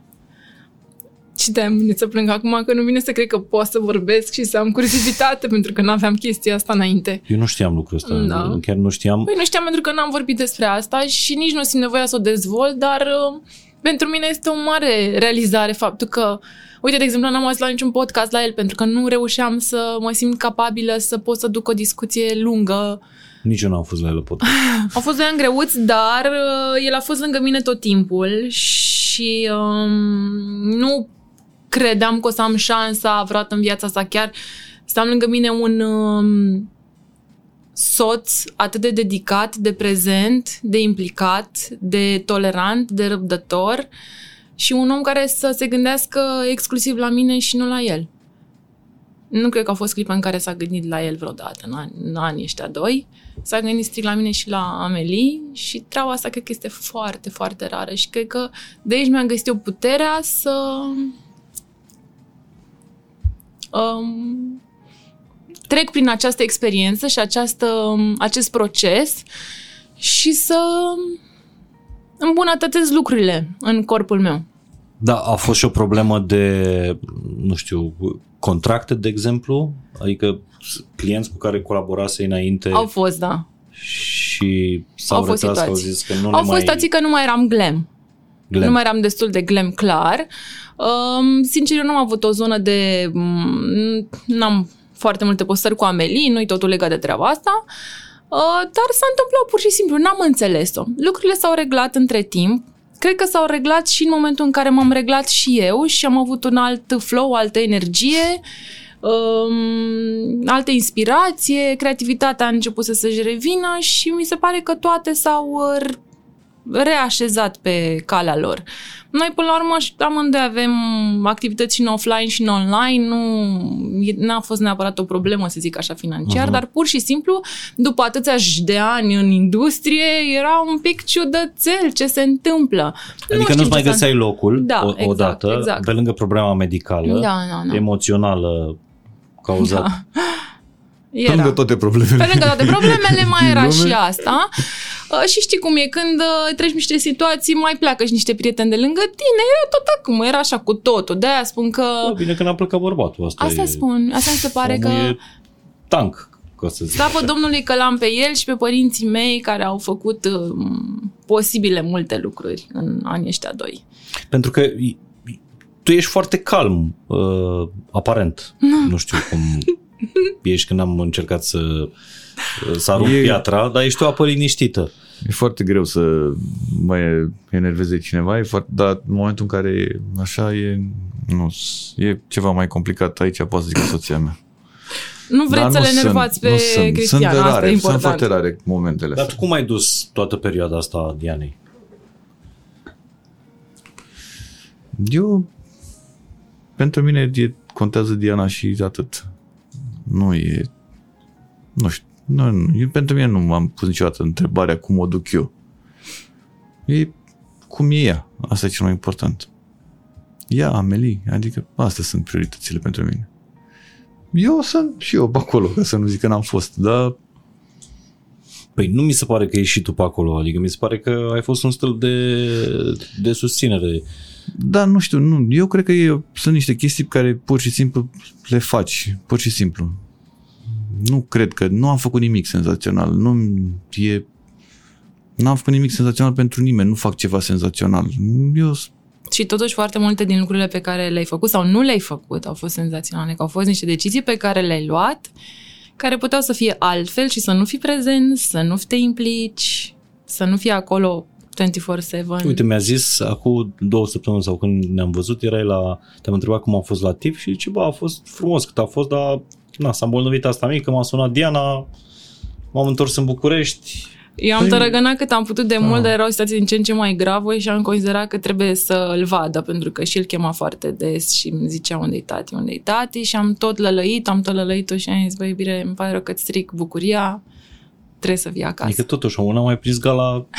Nu, lălăit-o, lălăit-o, adică înseamnă gen marți seară, eu am plecat luni, luni și da, marți seară mi-a zis, nu-i... că nu se simte bine. Și în timpul okay. nopții ți-am dat mesaj. Și în timpul nopții am primit mesaj la două noaptea sau la trei noaptea, ia primul avion și vină încoace. Adică nu s-a lălăit atât de mult. A lălăit o zi am lălăit-o. Da. Dar nu, nici măcar nu e... Și oricum, știi foarte bine când copii cu de-astea că nu mai contează absolut. Absolut, da. da. S-a, ni s-a mai întâmplat și exact. nouă de câteva știi ori. Foarte dar... bine. Mai bine decât noi știi asta. Altfel, trei. Îmi place că nu, nu aveți uh, delimitarea asta clară. Acum mă duc cu copilul, după aceea mergem noi doi, e timpul nostru, quality time, me time, uh, love time și așa mai departe. Amelia a fost cu noi de la trei luni. Zic. De la prima noastră vacanță la unde ai fost și tu, la Como, acolo la hotelașul ăla, a fost din prima, nu știu, avea trei luni sau ceva din ăsta. Știu că a fost discuția cât poate să zboare, ne-a zis cineva, la după două luni jumate sau ceva da. din ăsta. Și la trei luni a fost cu noi acolo, după care din la două săptămâni am fost la Copenhaga cu ea și tot așa. Puteți să lăsați și voi la bunici, adică... Mai să știi că mai lăsăm. A fost, am făcut două experiențe de-astea nebune, am făcut anul trecut, am fost în Sorrento două nopți, fără ea. Da. Și anul ăsta am fost la... Două nopți într-un Două an. nopți, da. Am fost de... Parcă mai am făcut ceva plecări sau nu? Tu nu. Și ceva bine oricum, că ai memoria nu, cea mai bună între noi doi. Nu știu că tu întotdeauna îți place să te contraziști da, pe asta place, de memorie, da, dar e ok. Nu mai sunt ce am fost, deci da, am încredere în tine. Da. Și am mai fost la... Am fost la un eveniment, la ceva... La Milano anul trecut, cred că. Noi, în idee, da, suntem cu Amelie, dar și el are timpul lui, ok, nu ca înainte, uh-huh. nu atât cât ne-am dorit, și el are timpul lui și am timpul meu, avem și timp împreună, atât cât se poate și când se poate, dar ne ținem cât de cât să avem și momentele astea departe unul de altul uh-huh. sau departe noi de ea, pentru că altfel nu am putea să avem o relație sănătoasă. Dar în general, regula e că plecați cu, cu toți, adică nu știu. Da, da, da, da, da. da, da. Acum plecăm la mare tot. luni, după aia mergem cu ea la Nisa peste două, trei săptămâni când ne întoarcem de la Electric Castle. Noi, eu una cel puțin, nu știu cum e, dar eu după vreo două zile și două nopți parcă nu mai îmi găsesc uh, liniștea și rostul așa. Dar și... ați fost la vreun festival cu ea? Festival. Nu, nu, am nu. fost eu cu ea la Summerwell, dar nu a fost o experiență prea simpatică, poate era prea mică, deși a avut căști, nu știu, a fost poate prea aglomerat. Poate nu era tati. Habar n-am ce a fost, dar nu știu că nu mai duc la un festival, că a fost ceva cumplit atunci și era și singură, îți dai seama. Da, da, la Summerwell am văzut, erau foarte mulți copii, la un moment dat chiar mă simțeam vinovat, zic, da, uite, noi cum i-am lăsat acasă când puteam să-i aducem pe copii. Chiar foarte mulți copii da. acolo. Da. Da. Dacă știu și eu, fi fericiți, n-or fi fericiți, că totuși nu, nu știu. Noi am zis să o ascultăm un pic. Dacă ea a reacționat așa și în general nu-i plac adunările astea mari și cu multă energie și agitație și creează tot felul de stări, am zis, băi, să ne mulăm pe ce ne comunică ea. Da? Nu pe știu, viitor. Eram, eram plecat undeva sau nu știu ce și am zis, cum a fost...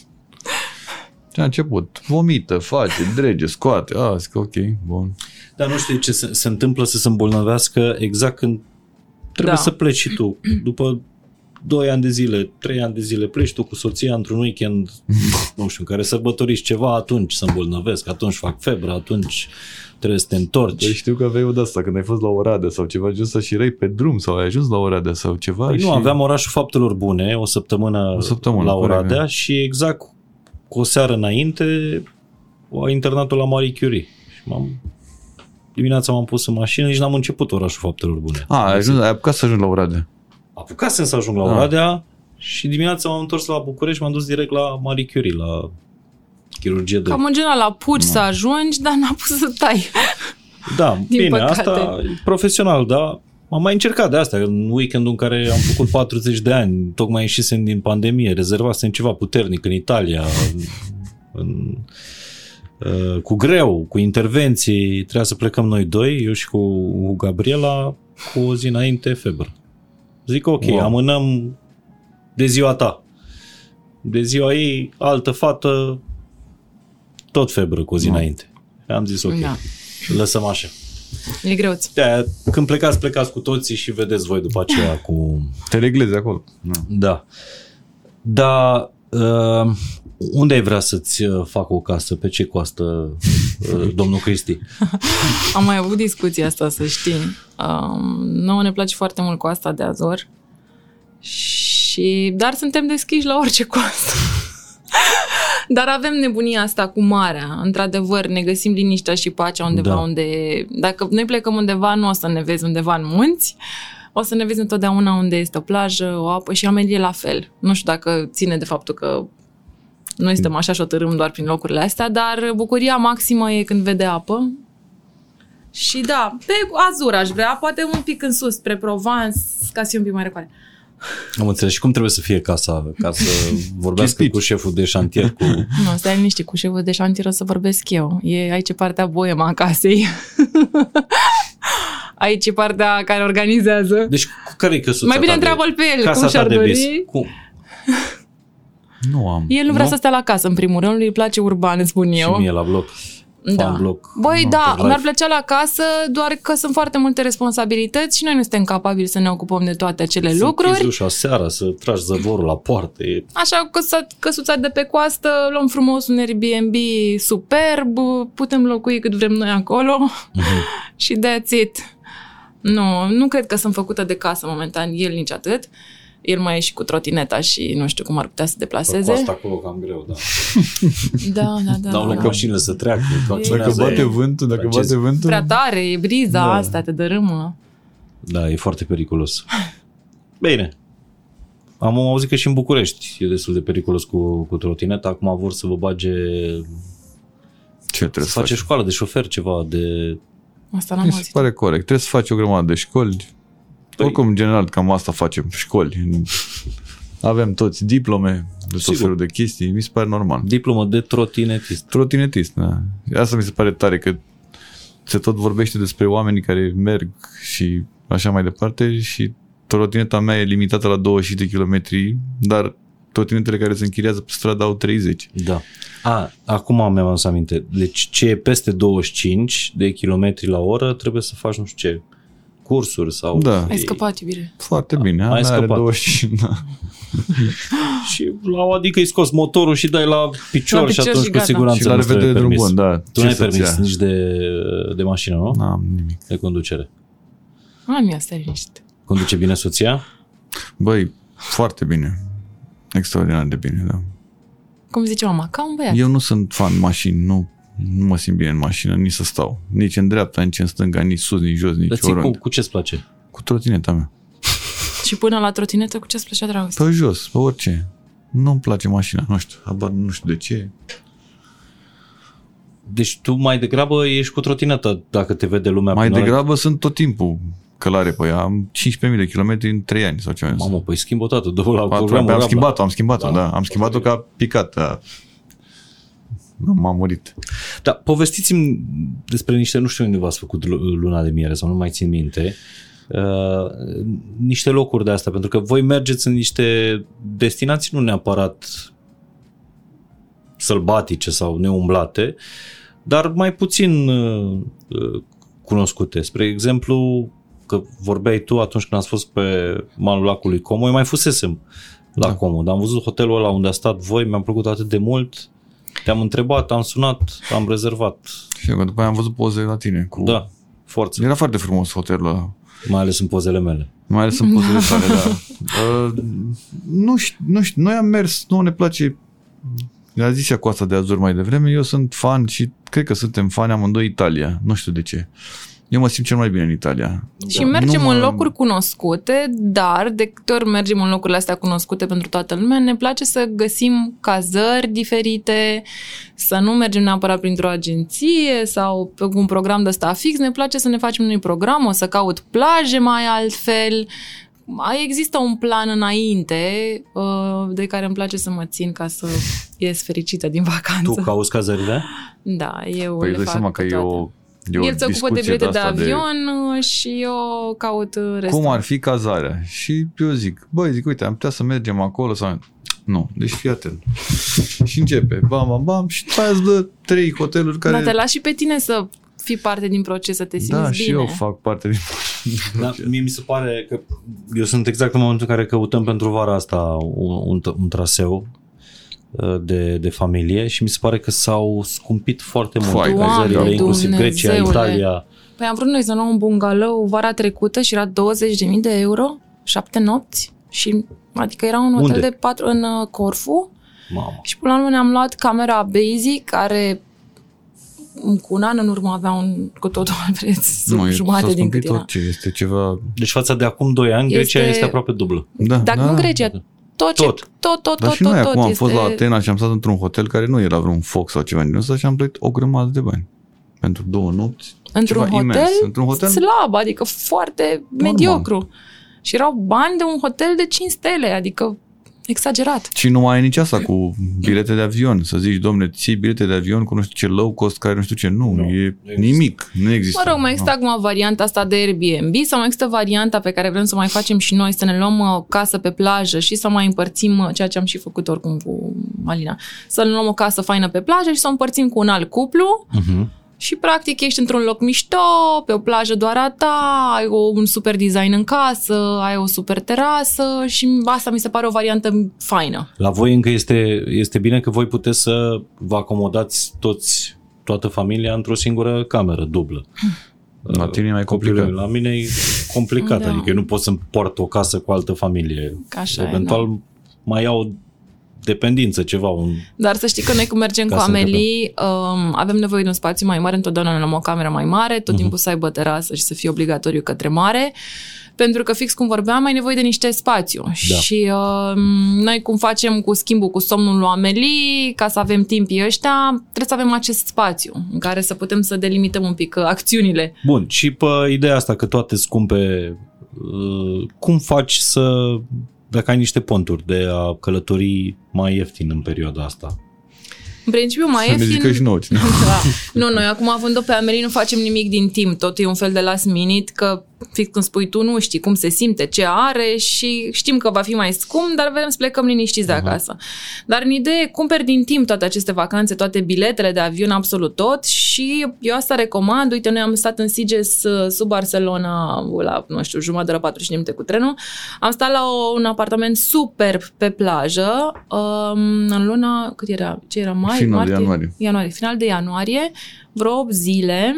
Practic era un apartament ceva luxury, super uh-huh. mișto, dar era un preț foarte bun și asta recomand. Nu vă duceți neapărat high season, adică puteți găsi niște locuri de cazare super mega top. Dacă vă duceți martie, aprilie, uh-huh. poate chiar și început de mai și pe urmă începeți final de septembrie, octombrie, noiembrie și sigur mai prindeți în zonele astea cu apă, cu plajă, o vreme bună, este imposibil să nu prindeți. Într-adevăr, sunt hoteluri pe care le vânez și eu, care au prețuri nesimțite în orice lună a anului.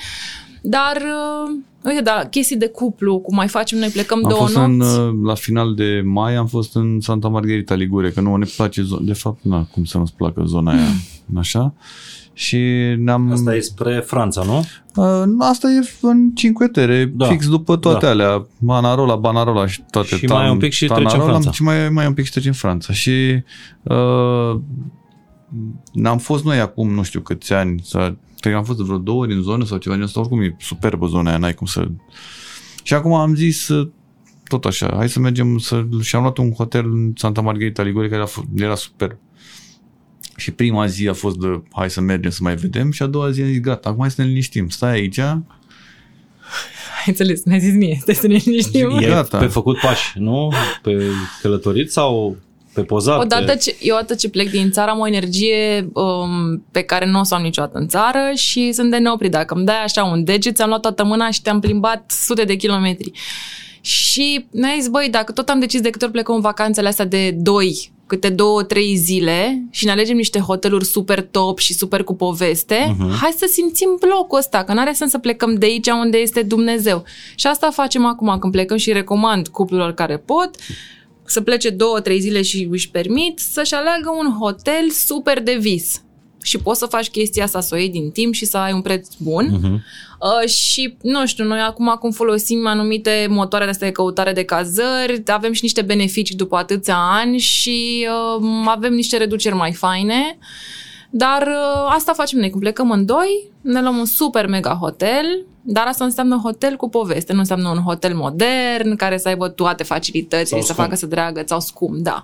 Căutăm păi un hotel, sunt toate acum, da. Exact cum spuneai Căutăm tu. un hotel cu o poveste care aici să te stat, facă să stai acolo și David să nu pleci Beckham mai. Cu Victoria. Da, sau cu un design foarte mișto. Uite, am, am fost găsit în... anul trecut, a, da. ne-a găsit, a găsit soția mea un hotel superb în Sorrento. care era modernă, ceva cu design, exact cum zici tu, cu totul era în dungi și ceva, o nebunie. Și ne-a plăcut foarte mult, dar ți-am zis, depinde de cum vrei să, cum te simți, ce buget ai, ce, mm-hmm. adică sunt mai multe ce chestii. Ce stil ai de a călători. Dar pe Airbnb ați luat vreodată da, țeapă? Țeapă uh, nu. Nu, n-am avut. Niciodată, nu? Nu, niciodată. Mm. Absolut niciodată. Și eu folosesc Airbnb de la începuturi, de când de eram... Când erai mică. De când eram amărâți și mă eram eu cu alea la începuturi și la douăzeci și trei de ani. De la douăzeci și doi de ani. Și n-am avut niciodată problemă. Mai sunt astea. Am mai prins, mai țin de când am fost la Paris de mult. Și am prins o casă care era ceva, o tileală cu o cadă fix lângă pat, ceva o... Era foarte mișto casă. Era superbă casa, mm. dar era... frig și nu... Dar da, uneori contează că e foarte mișto în casă doar. Și poți să filmezi, să pozezi. Exact, să faci conținut. Da. Nu, și oricum în Paris e frig peste tot, deci e frig și exact. La hoteluri de cinci stele. Adică dar există zile, dacă nu... Diana, în care nu faci conținut? Sau nu te gândești din punct de vedere conținut, ce mai postezi, ce... Zile în care să fii deconectată toate de la... Toate zilele. Hmm? Nu glumesc. Prin comparație cu partenera mea, Alina Tanasă, da, sunt multe zile în care, de exemplu, nu știu, am o zi în care știu clar că stau cu Amelie și că focusul meu este Amelie, clar voi răspunde la mail-uri în pauze când doarme ea sau așa, dar nu, nu mă gândesc la conținut. Evident că dacă știu că nu mai am backup-uri, că tot timpul îmi creez un backup, am un stash acolo de materiale și când știu că se subțiază acolo, treaba mă ia un pic cu panică. Și știu că trebuie să lucrez câteva zile destul de mult, dar nu fac în fiecare zi conținut. Dacă sunt plecată din țară, da, fac în fiecare zi, chiar dacă suntem și cu Amelie, pentru că faci conținut relaxat, de familie, mm-hmm. peisaje, nebunii uh, și, na, faci conținut și când ești obligat să faci conținut, că ai contracte și trebuie să livrezi în anumite termene, dar... Dar tu te-ai simțit vreodată insta-hubby, cum se spune? Adică InstaHubby în dicționarul urban este soțul, partenerul care îi da, face poze. La care da. da. Până uh, iese una bine. Da, nu pot să zic că nu.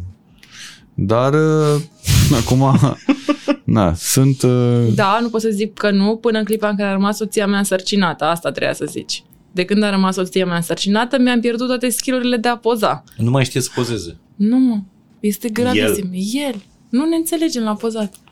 Nu știu ce s-a întâmplat nu cu el, dar nu mai recunosc. Ce... Da, nu știu. Nu... Dar da, îl stresezi tare, pentru că dacă ai fi ca pe vremuri, nu te-ai stresa. Da. Acum e și tu mai relaxat. Eu nu te întreb pe tine dacă ești insta-wifey, pentru că știu că el urăște pozele, adică nu-i da. place să stea la poze neam. E cu forța. Hai mă, iubire, să te filmezi și eu un pic. Hai să ai și tu cu tine ceva. Uh, da, făceam. Erau, erau perioade din astea în care mai mergem și fac eu poze uh-huh. sau ceva de genul. Și sunt și zile în care da, nu mi-a ieșit nimic, nu ți-a ieșit nimic, n-ai făcut nimic. De-aia mi-am luat un trepied pe care îl car după mine. Îl faci singură. Dar am început să mai fac singură și de ce? Pentru că îi creez o stare foarte mare de disconfort și asta se răsfrânge în starea noastră de bine în vacanță și tot ce pot să fac fără el mă străduiesc așa, dar sunt și momente în care chiar trebuie să-l stresez da, și să-i stric ziua. După prima vacanță în care am fost cu trepiedul și la scos de șapte mii de ori, următoarea vacanță a fost fără trepied, l-a uitat acasă. Deci, ca să înțelegi cam cum a evoluat. Nu l-am, l-am uitat în mod conștient, adică știam clar că n-are sens să iau okay. un trepied da. În clipa în care noi o să stăm doar pe o plajă douăzeci și patru din douăzeci și patru. N-avea sens. Dar, na, sunt discuțiile alea. Despre nimic, practic. Și cum te-ai obișnuit cu viața lângă o persoană celebră? Domnul Cristi. Ia ziceți, vă rog frumos.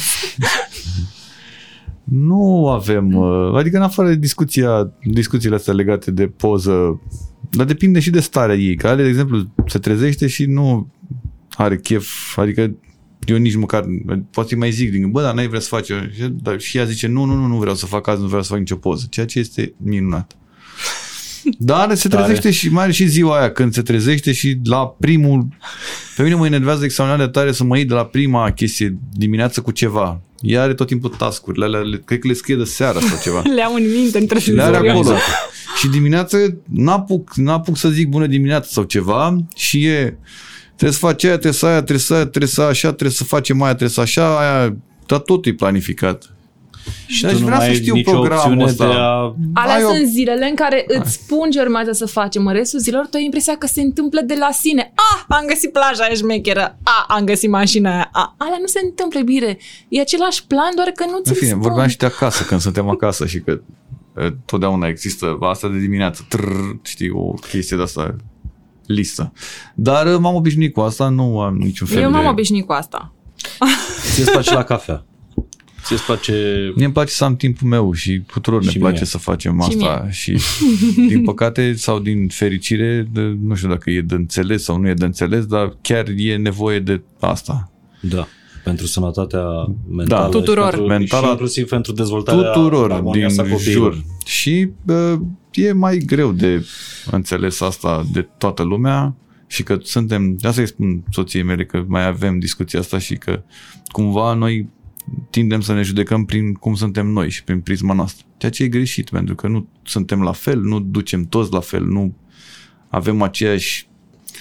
Suntem total diferiți din exact. multe puncte de vedere și atunci când încerci să te judeci, să judeci pe cel de lângă tine, prin tine, e greșit. Și da, e nevoie de timpul ăla de... Care Cafea. sunt locurile voastre preferate din, din București? Ia zi tu.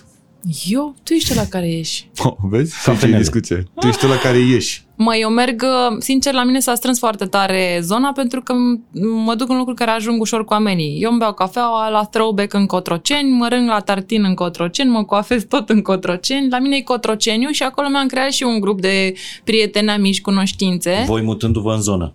Noi acolo stăm, adică eu stau de când aveam cinci ani, un pic mai sus de Cotroceni, lângă Casa Poporului. Aha. Oarecum. Acum stăm frumos. Poate să reface și Fece Național. Noi din, Bă, din terasa noastră vedem uh, Catedrala și Casa Poporului. Cele mai frumoase când stăm pe spate pe canapea, vedem două frumos. entități. Așa rău, așa rău îmi pare când trec de fiecare dată până prin Cotroceni și văd Stadionul Național care e închis da, și o paragină de asta și mi se pare cu platani. Parcul da, cu platani, da. da.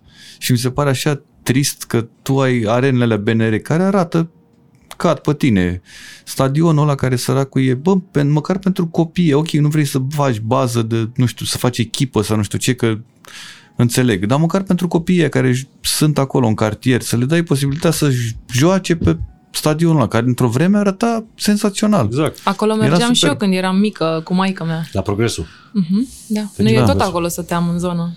Înainte. Deci Cotroceniu este pentru tine? Da, Cotroceniu, da, pentru că mi-e la îndemână. Adevărul că e un cartier superb. E superb și mie mi se pare cel mai frumos cartier din București de... și e și a început să e... se dezvolte și pe partea asta de bă, Cârciu, localuri și Cârcium. Da. Da. Și de comunitate. Exact, exact. De... Și de comunitate. De Cred că e, acolo. E, e o chestie de asta care ne dispare, știi, la noi. Cumva asta de comunitate noi nu mai avem. Nu mai ai ăla, unul cu franzele de unde să-ți cumperi de acolo, din capătul străzii să ai nu știu ce, cum te duci în Italia și vezi că e băiatul ăla cu carmangeria, mm. e ăla care vinde roșii, e ăla care, când a fost acum în, în Grecia, când a fost cu acum o lună de fapt, era o, mergeai în zona, era băiatul cu caracatiță și cu nu știu ce, dincolo era femeia. Da, uite, sunt țări în care am cu... înțeles că există niște legi și nu permite supermarketurilor să, supermarketurilor să intre pe niște străzi unde mm-hmm. sunt locals. Cred că ține și de niște reguli care sunt date de undeva de mai sus. Și Cotroceniu are chestia asta încă, că e, nu e un cartier tranzitat, adică nu sunt mașini care uh-huh. să meargă pe acolo extraordinar de multe, știi? Și asta e un avantaj. Și avem într-adevăr locul de pâine, avem Aprozar care e de când eram eu mică, o cofetărie care e acolo de când eram eu mică și mi se pare tare senzația asta când trece. Da, și asta cu comunitatea mie mi se pare că e, adică ar trebui să, dincolo de, că am văzut cum e cu magia chestiilor mari și mall-urilor și toate nebuniile astea, cumva trebuie să ne Hai să ne revenim. Păi da, să ne revenim. Adică știi cum e, ai văzut cum e, dar... Vorba aia, când mergem de-aia, când te mergem duci în afară Franța de și în Italia, nu exact. Ca să mergem la mall, ci da, ca să ne bucurăm de locurile astea mici. Și de oameni, de oamenii de acolo. Da. Locurile tale preferate din București? Locurile mele preferate din București... Top trei, puternic. Presiune.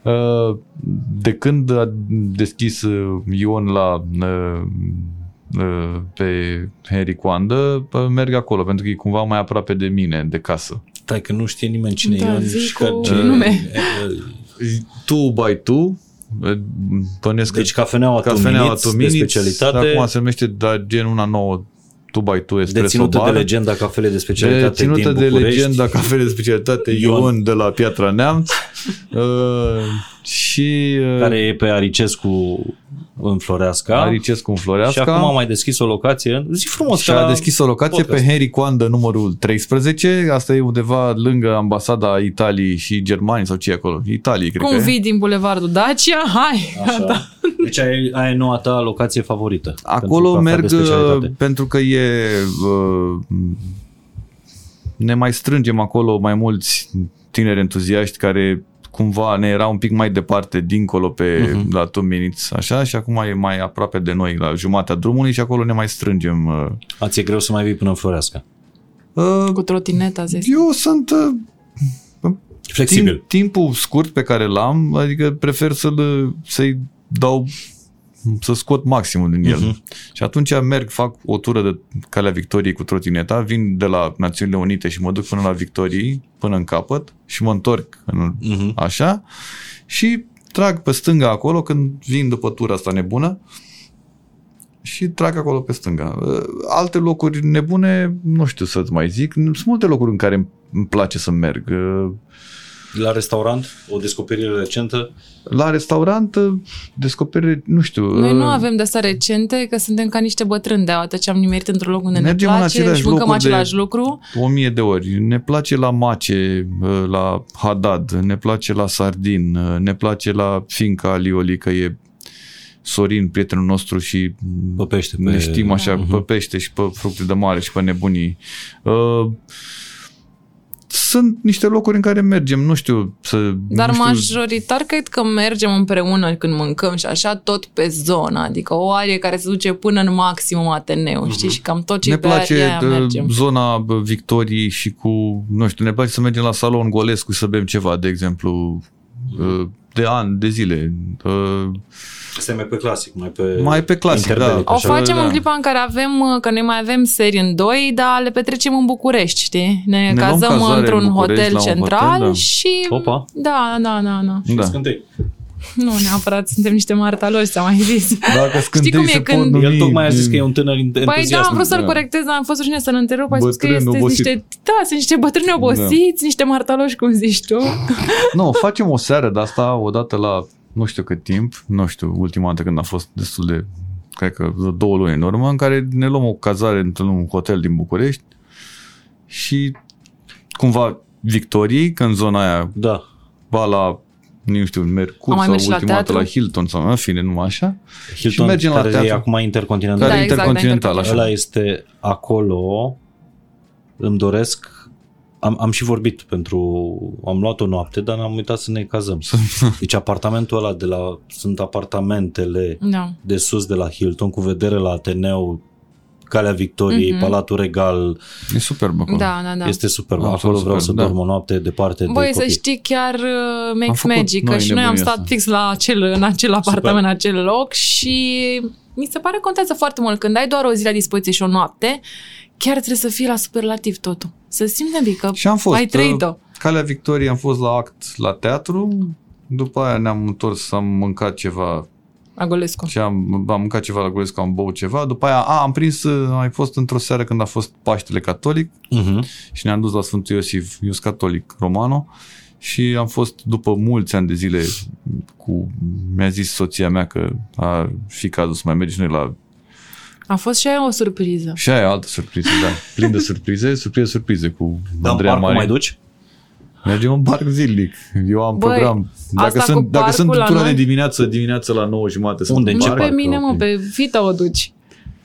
Ah, da. Băi, amuzat la noi asta Mergem cu parcul, parc. Că nouă nu ne plăcea un parc niciodată și practic prima noastră plimbare de noap- dimineață, noapte a fost, a fost în parcuri. nu? În parc am fost. Cismigiu, izvor. Foarte frumos, Ai da. Ai dus-o și tu la un uh, cașcaval panel la restaurantul Monte Carlo era, din Cismigiu? Nu, era ora patru dimineața. Era patru dimineața, singura chestie care era deschisă era o boca, de la, boca de la Veritan, care a băgat mâna acolo și aveam, nu știu, cinci lei la noi sau ceva în genul ăsta și a băgat acolo mâna și a dat un de ăla și ne-a rămas asta. Pe unde mai mergem la Boca Veri, de la Verita merge și ce s-a scris pe bilețelul? Nu mai știu, nu mai știu, nu mai știu, chiar nu mai știu. Da, asta era singura chestie care funcționa la cinci dimineața în Cismigiu. Ăla a fost singurul nostru parc din toată viața până a venit Amelie, în afară de Disney. Da. Deci noi nu. Și acum în ce parc o, o plimbi?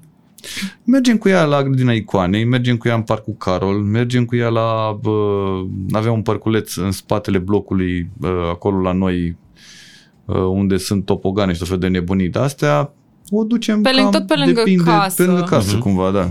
Încercăm să... Da, și dacă încerci să scoți de la noi niște focuri, cum ar zice soțul meu, nu, noi suntem mai pe... Nu la izvor, care e, zici că sunt alea de joacă pentru copii, sunt ceva de supraviețuire în care... Da, e oribil că... acolo, știu. E ceva rău. E ceva Recomand rău. Parcul Grădina Icoanei, respectiv Parcul Ioanid. Da, da, și da, noi, da. Care mi se par... super uh, curate, curate, da, uh, și de încredere, adică, nu știu, civilizat. Nu, nu internezi copilul când pleci de acolo. Da, exact, da, exact, se așa e, da. Sau că ia și interacțiunea cu alți copii este majoritar armonioasă. Da, da. Și părinți faini. Asta părinți, zic, okay. da. Da, da, da. da, da. Uh, pentru că eu, chiar dacă sunt, uh, re, cum se zice, riveran, uh, încerc să mă feresc de Parcul Herăstrău pentru că Roa începe să vadă că uh, toți copiii din orașul ăsta sunt crescuți de bone filipineze, știi? Și atunci, în zona aia de Grădina Icoanei, Ioanid, Cismigiu, încep să mai vezi și părinți. Că părinți da, că există și părinți. Și părinți da, da, da, nu doar da. bone sau bunici sau mătușe. Care... Dar cum e Herăstrău? Sunt, e, e o zonă, cum e zona Grădina Botanică sau Grădina Japoneză, ce e, nu? Zona filipineză. filipineză nu? Probabil își va schimba, își va schimba denumirea în curând. Nu, dar Herăstrău este și ca după război, adică e... Zici ca Cismigiu, ca Cismigiu. Și mi se pare că Cismigiu arată înfiorător, izvorul mi se pare că e... Și are un potențial fantastic Cismigiu. Și e superb Cismigiu, adică, nu știu, e păcat Dumnezeu, noi... Pe Cismigiu a fost un an fără apă în lac, acum înțeleg. Și dacă mergi plus... să te duci pe acolo, este ceva, nu știu... Mi se pare focar de infecție. Nu e iarbă pe jos, nu știu, e ceva rău, arată ceva, nu știu, înfiorător și e în mijlocul Bucureștiului, adică, nu știu, oriunde te duci... Dar tu care ești atât de fan București, atât de, cum de, n-ai cuvinte și de bine... Ba păi da, eu am, am o, o grămadă de cuvinte de bine, noi avem, adică știi foarte bine că ai ajuns să, la vorba mea în care spui de-abia aștept să ajung acasă, că mie îmi place Bucureștiul. Nu am spus că ți-aduce aminte de, de... A, da, am zis că îmi place Bucureștiul. Ai zis că îmi place recente. Bucureștiul lately, da, recent, asta e super mega recent. Am spus într-adevăr că ajung oriunde ușor, că nu e traficul din exact. alte țări. Sunt niște plusuri, clar, că am local acolo de toate, că se creează o comunitate și că într-adevăr ne-ar fi greu să ne mutăm în altă țară pentru că n-aș putea să mă adaptez ușor la tot ce se întâmplă. Da, poți să te muți la Cluj, de exemplu. Mută-te tu. Într-o lume mai bună, cum se spune. Da, nu știu, e un rit pe care nu l-aș putea agrea. Acum vreo două, trei săptămâni în care vorbeam mine, despre nu? Timișoara, despre Cluj, despre, da. Ar fi drăguț da. o zi, și două, despre trei. Cât de frumoase sunt orașele astea, cel puțin vorbeam despre Timișoara și cât, cum poate să arate, că mi se pare cel mai frumos oraș din România, uh-huh. arhitectură și tot, așa, doar că... Trebuie să și muncim un pic la ele. Da, mi se ne pare ocupăm. Că undeva sunt... Cluj, într-adevăr, e... s-a dus tare și la Cluj găsești o grămadă de locuri foarte mișto și îți pare... toate evenimentele din lume se mișcă extraordinar de bine, toată treaba aia și nebunia pe care o vezi la T I F, la Electric, la Antol, la... În care pare că tot orașul e într-un festival, nu doar în Parcul Central sau la Castela Bonțida sau uh, în zona T I F-ului. Asta nu, nu, nu, știu, nu știu cum e. În București nu cred că ai putea să faci chestia asta de, apropo de comunitate și să-i pui pe oameni toți către același cel comun, știi? Păi uite cum a fost la Saga, nu știu cât au fost, o sută de mii de oameni în trei patru zile de Saga și restul de un milion jumate înjurau că e traficul blocat, că... Asta e și problema noastră, că nu ne place să înjurăm și să avem păreri pur și simplu când ne trezim dimineața. Nu e ca și cum trebuie să existe ceva ca să înjuri. Și la Cluj cred că nu toată lumea e fericită. Sunt că e Antol, de asta, dar... dar fix. Ți-aduce aminte când mergeam în primele de dăți la Antol și erau oameni pe stradă care ne părțeau flyere cu șase, șase, șase, că de fapt din capul ăla era nu știu ce și se vede că e diavolul și nu știu ce și tot felul de chestii de astea și erau oameni care împărțeau pur și simplu de alea. Spuneți nu, petiții, băia care, probabil că sunt șaisprezece oameni care vor să se plimbe în parcul ăla fix în perioada aia, fix joi, duminică și exact. E închis parcul ăla. Bine, că trei sute șaizeci și unu de zile e deschis, asta nu mai contează, dar alea patru, alea sunt definitorii. Cred pentru... că s-au mai relaxat oricum oamenii în toți anii. Și chiar dacă nu s-au relaxat ei, există acolo un primar și niște oameni care exact, se mișcă, da. Care sunt mai relaxați decât toți nerelaxații din București, care sunt nerelaxați din naștere. Și atunci, chiar dacă e, nu știu, strici gazonul ăla și e nevoie să-l schimbi sau habar n-am, nu știu ce chestii de-astea, sunt niște chestii care vin... Totul se face, da. Exact, totul se, se rezolvă, face. Nu. Exact. Dar crezi că Bucureștiul poate să, că asta e, mi se pare că e un, un fel de trauma Bucureștiului, că nu avem și noi un Antold. Crezi că în București se poate face un Antold? Uh, logistic nu ai unde să-l faci. Uh-huh. Cred. Adică nu ai ce are Clujul în momentul de față. Parcul ăla cu scena aia de la, cu scenele din parc, cu uh, sala aia polivalentă care arată, noi nu avem sală polivalentă care să arate cum arată aia de la Cluj. Adică noi avem, nu e, eu merg la meciuri la C S M, este ceva, dacă e cald afară sunt nouă mii patru sute nouăzeci și șase de grade, dacă merg când au jucat fetele în Champions League, uh, în perioada de iarnă, era afară, era cald. Și vin fetele, vorbeam și cu oameni din staff de la, bă, e, adică vin fetele, din, sunt niște fete la C S M care joacă absolut campioane mondiale. Cam cele mai bune din cam lume. Cele da. mai bune din lume. Norvegience, franțuzoice. Și vin și intră și a zis, bă, ne-i frig, nu avem, trebuie să punem ceva pe noi. Plus că sala aia polivalentă arată oribil. oribil. Te duci asta la din Cluj, București. din București, da. Te duci la Cluj și vezi ce au făcut oamenii. Am fost la basket, la... Pe lângă Antold, am fost la meciuri de basket, la, uh, sunt trei mii de oameni în tribună, ăia care susțin echipa, nu știu, e ceva, e o, stadionul arată într-un fel, adică nu, revenind la ce, întreb, ce ai pus în întrebarea ta, nu cred că se face. Și încercările sunt, uite, Saga, care e o încercare de, prima dată a fost pe, uh-huh. la Romairo, după aia l-a mutat la... la Național Arena. Nu există spațiul acum ăla care să-l aibă pe toate. Nu e spațiul ăla și cred că nici nu merită Bucureștiul ceva bun. Adică nu simți că suntem atât de uniți cum sunt da, clujeni. Da, eu cred că Clujul merită asta. Eu cred Clujul că, tot, că de fapt vine de la ăla care gestionează de undeva de sus tot. De acolo cred că pornesc și toate. De-aia merge atât de bine. Că e un cineva... Făcând politică sau așa, nu știu, l-am văzut pe domnul primar de la Cluj, l-am văzut dimineața la șapte venind cu niște gospodari pe acolo și spălau străzile pe acolo și nu știu dacă îi face de imagine, dacă face de... Nici nu mai contează ce nici face. Contează. Acum, ce face chiar pare că face bine. Pare că face bine și se mișcă. Uite un festival de film. TIFF. TIFF. TIFF de douăzeci de ani a crescut, dar nu, nu mai e festival de film. Adică acum filmul e așa un soi de... Bă, cred că sunt și filme la TIFF. Pretext. Da, mm. e un pretext. Chiar așa e. Pe când noi nu avem ziua un cinematograf bulevardier în București. Ok, Elvira Popescu, trei sute de oameni. trei sute de oameni, ok, am înțeles. Elvira Popescu. Cinema Pro nu mai există. Studio nu mai există. Patria nu mai există. Scala nu mai există. Dar uh, chiar, unde să mergi la film unde dacă să nu mergi la, la film dacă nu mergi la mall? Ok, sunt și la, la TIFF, sunt două, trei filme pe an, pe zi la mall. Dar restul ai Cinema Victoria, Cinema pe, bă, la Militar, Florin Piersic, care arată senzațional. Da. Bă, de ce se poate un cinematograf de șapte sute de locuri sau cât are Florin Piersic în Cluj să-l faci țiplă și în București nu poți să faci asta? Apropo de merităm sau nu? Nu, nu merităm. Nu, n-avem. Punct. Deci, dar care e cea mai frumoasă noapte de festival pe care ați trăit-o împreună voi doi în... perioada timpurie a relației sau acum, în perioada... Eu știu aia, foarte electric, bine. Electric, electric Castle, Castle, Skrillex, două mii șaisprezece, când două mii șaptesprezece, când a plouat, aveam apă până deasupra genunchilor. A plouat de la trei după amiază, când am ajuns în festival, până la cinci dimineața când, când am, plecat am plecat din festival, dar nu că a plouat. A... Cea mai tare, cea mai mare distracție ever, a fost absolut minunat. Visul da. A fost. Și țin minte că era, era o, am ajuns la Cluj, a fost, a fost mișto, era un, nu mai știu ce brand, făcuse o activare și a cântat în avion Delia cu Despot. Și am ajuns acolo și am făcut eu o glumă, chipurile, am uitat bagajele și aveți niște cizme de cauciuc și pelerine și nu știu ce, da, da, da, da. Și am luat fiecare, știa măsura, nu știu ce, eu ce furtând patruzeci și cinci patruzeci și șase, mai complicat. Mi-am luat cizmele, în prima zi, bineînțeles că n-a plouat și fata de la care se ocupa de noi acolo mi-a zis, băi, n-ați vrea să le punem cizmele astea deoparte și mâine, dacă plouă, să le luăm de aici, ca să nu vă cărați cu ele până la hotel? A doua zi, ploua dărupea, fata a zis, hai că mă duc să le aduc și ne-a adus cizmele. Cizmele mele, repet, eram patruzeci și șase și a adus o pereche de cizme treizeci și șase. Super!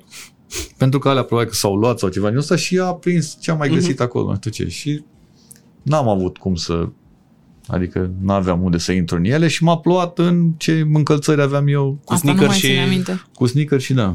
Dar era da. rău, adică aveam apă în cizme, era până sus era, apă. Da, ne-a plouat. Aia e cea mai frumoasă noapte da, de festival. Da. Skrillex la Electric Castle Skrillex, în două mii șaisprezece. Electric, cred că două mii șaisprezece două mii șaptesprezece, am dansat de ne-am mai știu, spart atunci și am stat foarte mult noi doi.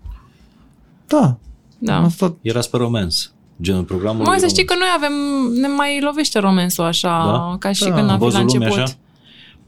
La drumul mare. Măi, tocmai asta a fost tare, că ploua, practic nu se mai uita nimeni la nimeni și cred că a fost o relaxare pentru toată lumea, știi, că nu mai trebuia să îi mă niciun fel, pur și mm-hmm. simplu puteam să ce facem ce vrem noi. Dar au mai fost și dar alte... așa am văzut lumii, noi nu suntem buni cu văzul lumii, nu știm cu gesturi de astea. Un festival așa. Pe care nu vreți să-l pierdeți anul ăsta, în afară de Electric? Nici nu știu de ce nu mai plouă la Electric, cred că sunt supărat și organizatorii. Știu, și mi se pare că e, da. la câte cizme se vindeau acolo, cred că ăștia cu magazine, cred că o să dea faliment. Eu cred că e o conspirație la mijloc. Și eu zic că sunt interese multe. Dorește să îngroape Electric Castle. Sunt multe interese la mijloc și, și vrea să, vor să închidă festivalul. Mă, eu, vreau să, eu vreau să ajung la Antold. Ne-a plăcut că... mult de tot, în fiecare an care am mers la T I F ne-a plăcut mult de tot. Deci unde vrei să ajungi anul ăsta? Da, da eu vreau la Antold, că pune soțul meu muzică. Iar. Iar cu Andreea, da. doamna Andreea, nu? Esca. Da, cu partenera mea bă, de pupitru. Cealaltă fecioară din viața mea, pe lângă maică mea, soția mea și așa avem am și a treia fecioară, doamna partenera mea de trupă, ca zic, nu știu cum suntem și noi la... Deci voi doi sunteți un fel de ăștia, cum erau...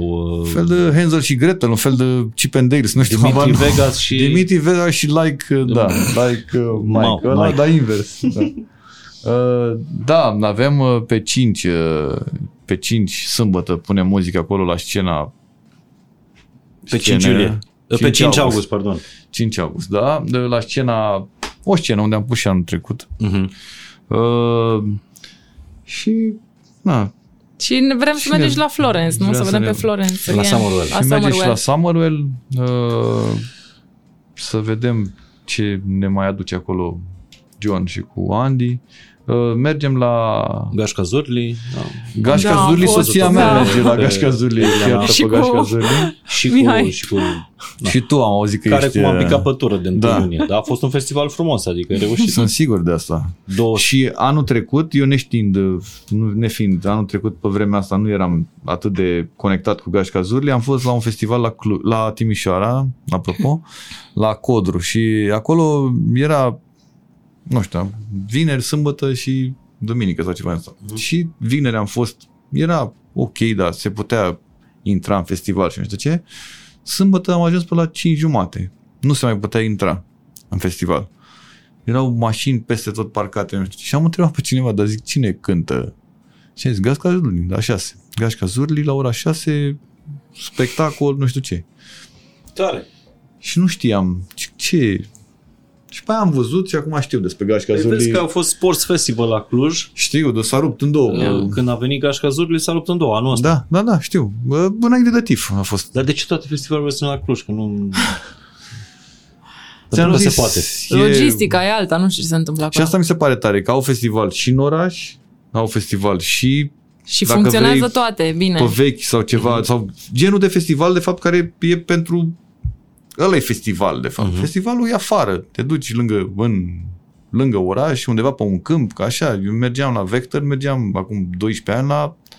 pe câmp. Ne-am văzut da, festivalul. Uite că asta vorbeam acum, că am fost la Eject Festival să vedem pe Florence și ca organizare ne gândeam cam cât s-ar fi plâns românii la acest festival și cam cât de bine sunt organizate festivalurile din țara noastră. Noi nu avem, deci nu realizăm cam cât de mișto lucrează oamenii ăștia în România. Cine se plânge n-a fost. A fost, asta e vorba mea, că sunt oameni care se plâng de festivaluri și de astea că nu se, nu știu, că stai la coadă, că ai nu știu ce brățară. Că ai mult de mers care... până la intrare, că ai mult de mers până la brățară. Că... Sunt oameni care în cel mai bun caz au fost la festivalul Berry.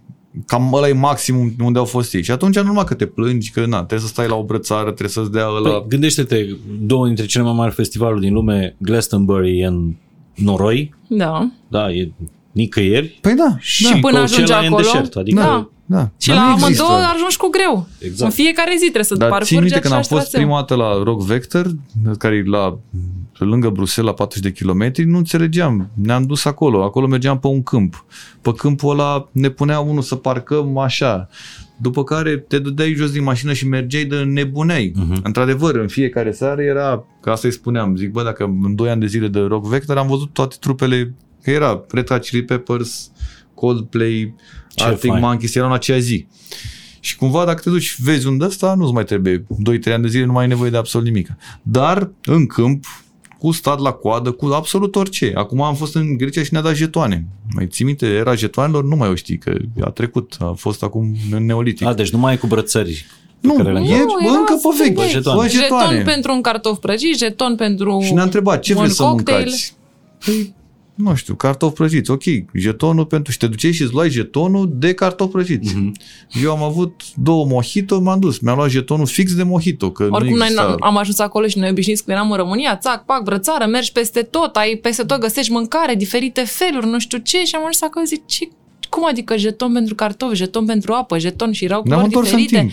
Și ne-a luat ceva să procesăm, să înțelegem ce avem de făcut. Și am zis, băi, să apreciem mai mult ce se întâmplă în țara asta, so, cu oamenii ăștia care își fac treaba bine. Momentul sponsorului doamnelor, domnișoarelor și domnilor, așa da. Cum îi place domnului uh, Cristi, uh, Cristi și Monca, uh, din partea Celinii gă- pentru doamna uh, un, uh, un cadou. Puteți să-l și desfaceți în yeah. direct, găsiți yeah. ceva înăuntru. Asta este, e butaforie. Aici scrie o travă, dacă ăsta yes. este numele dumneavoastră. Da.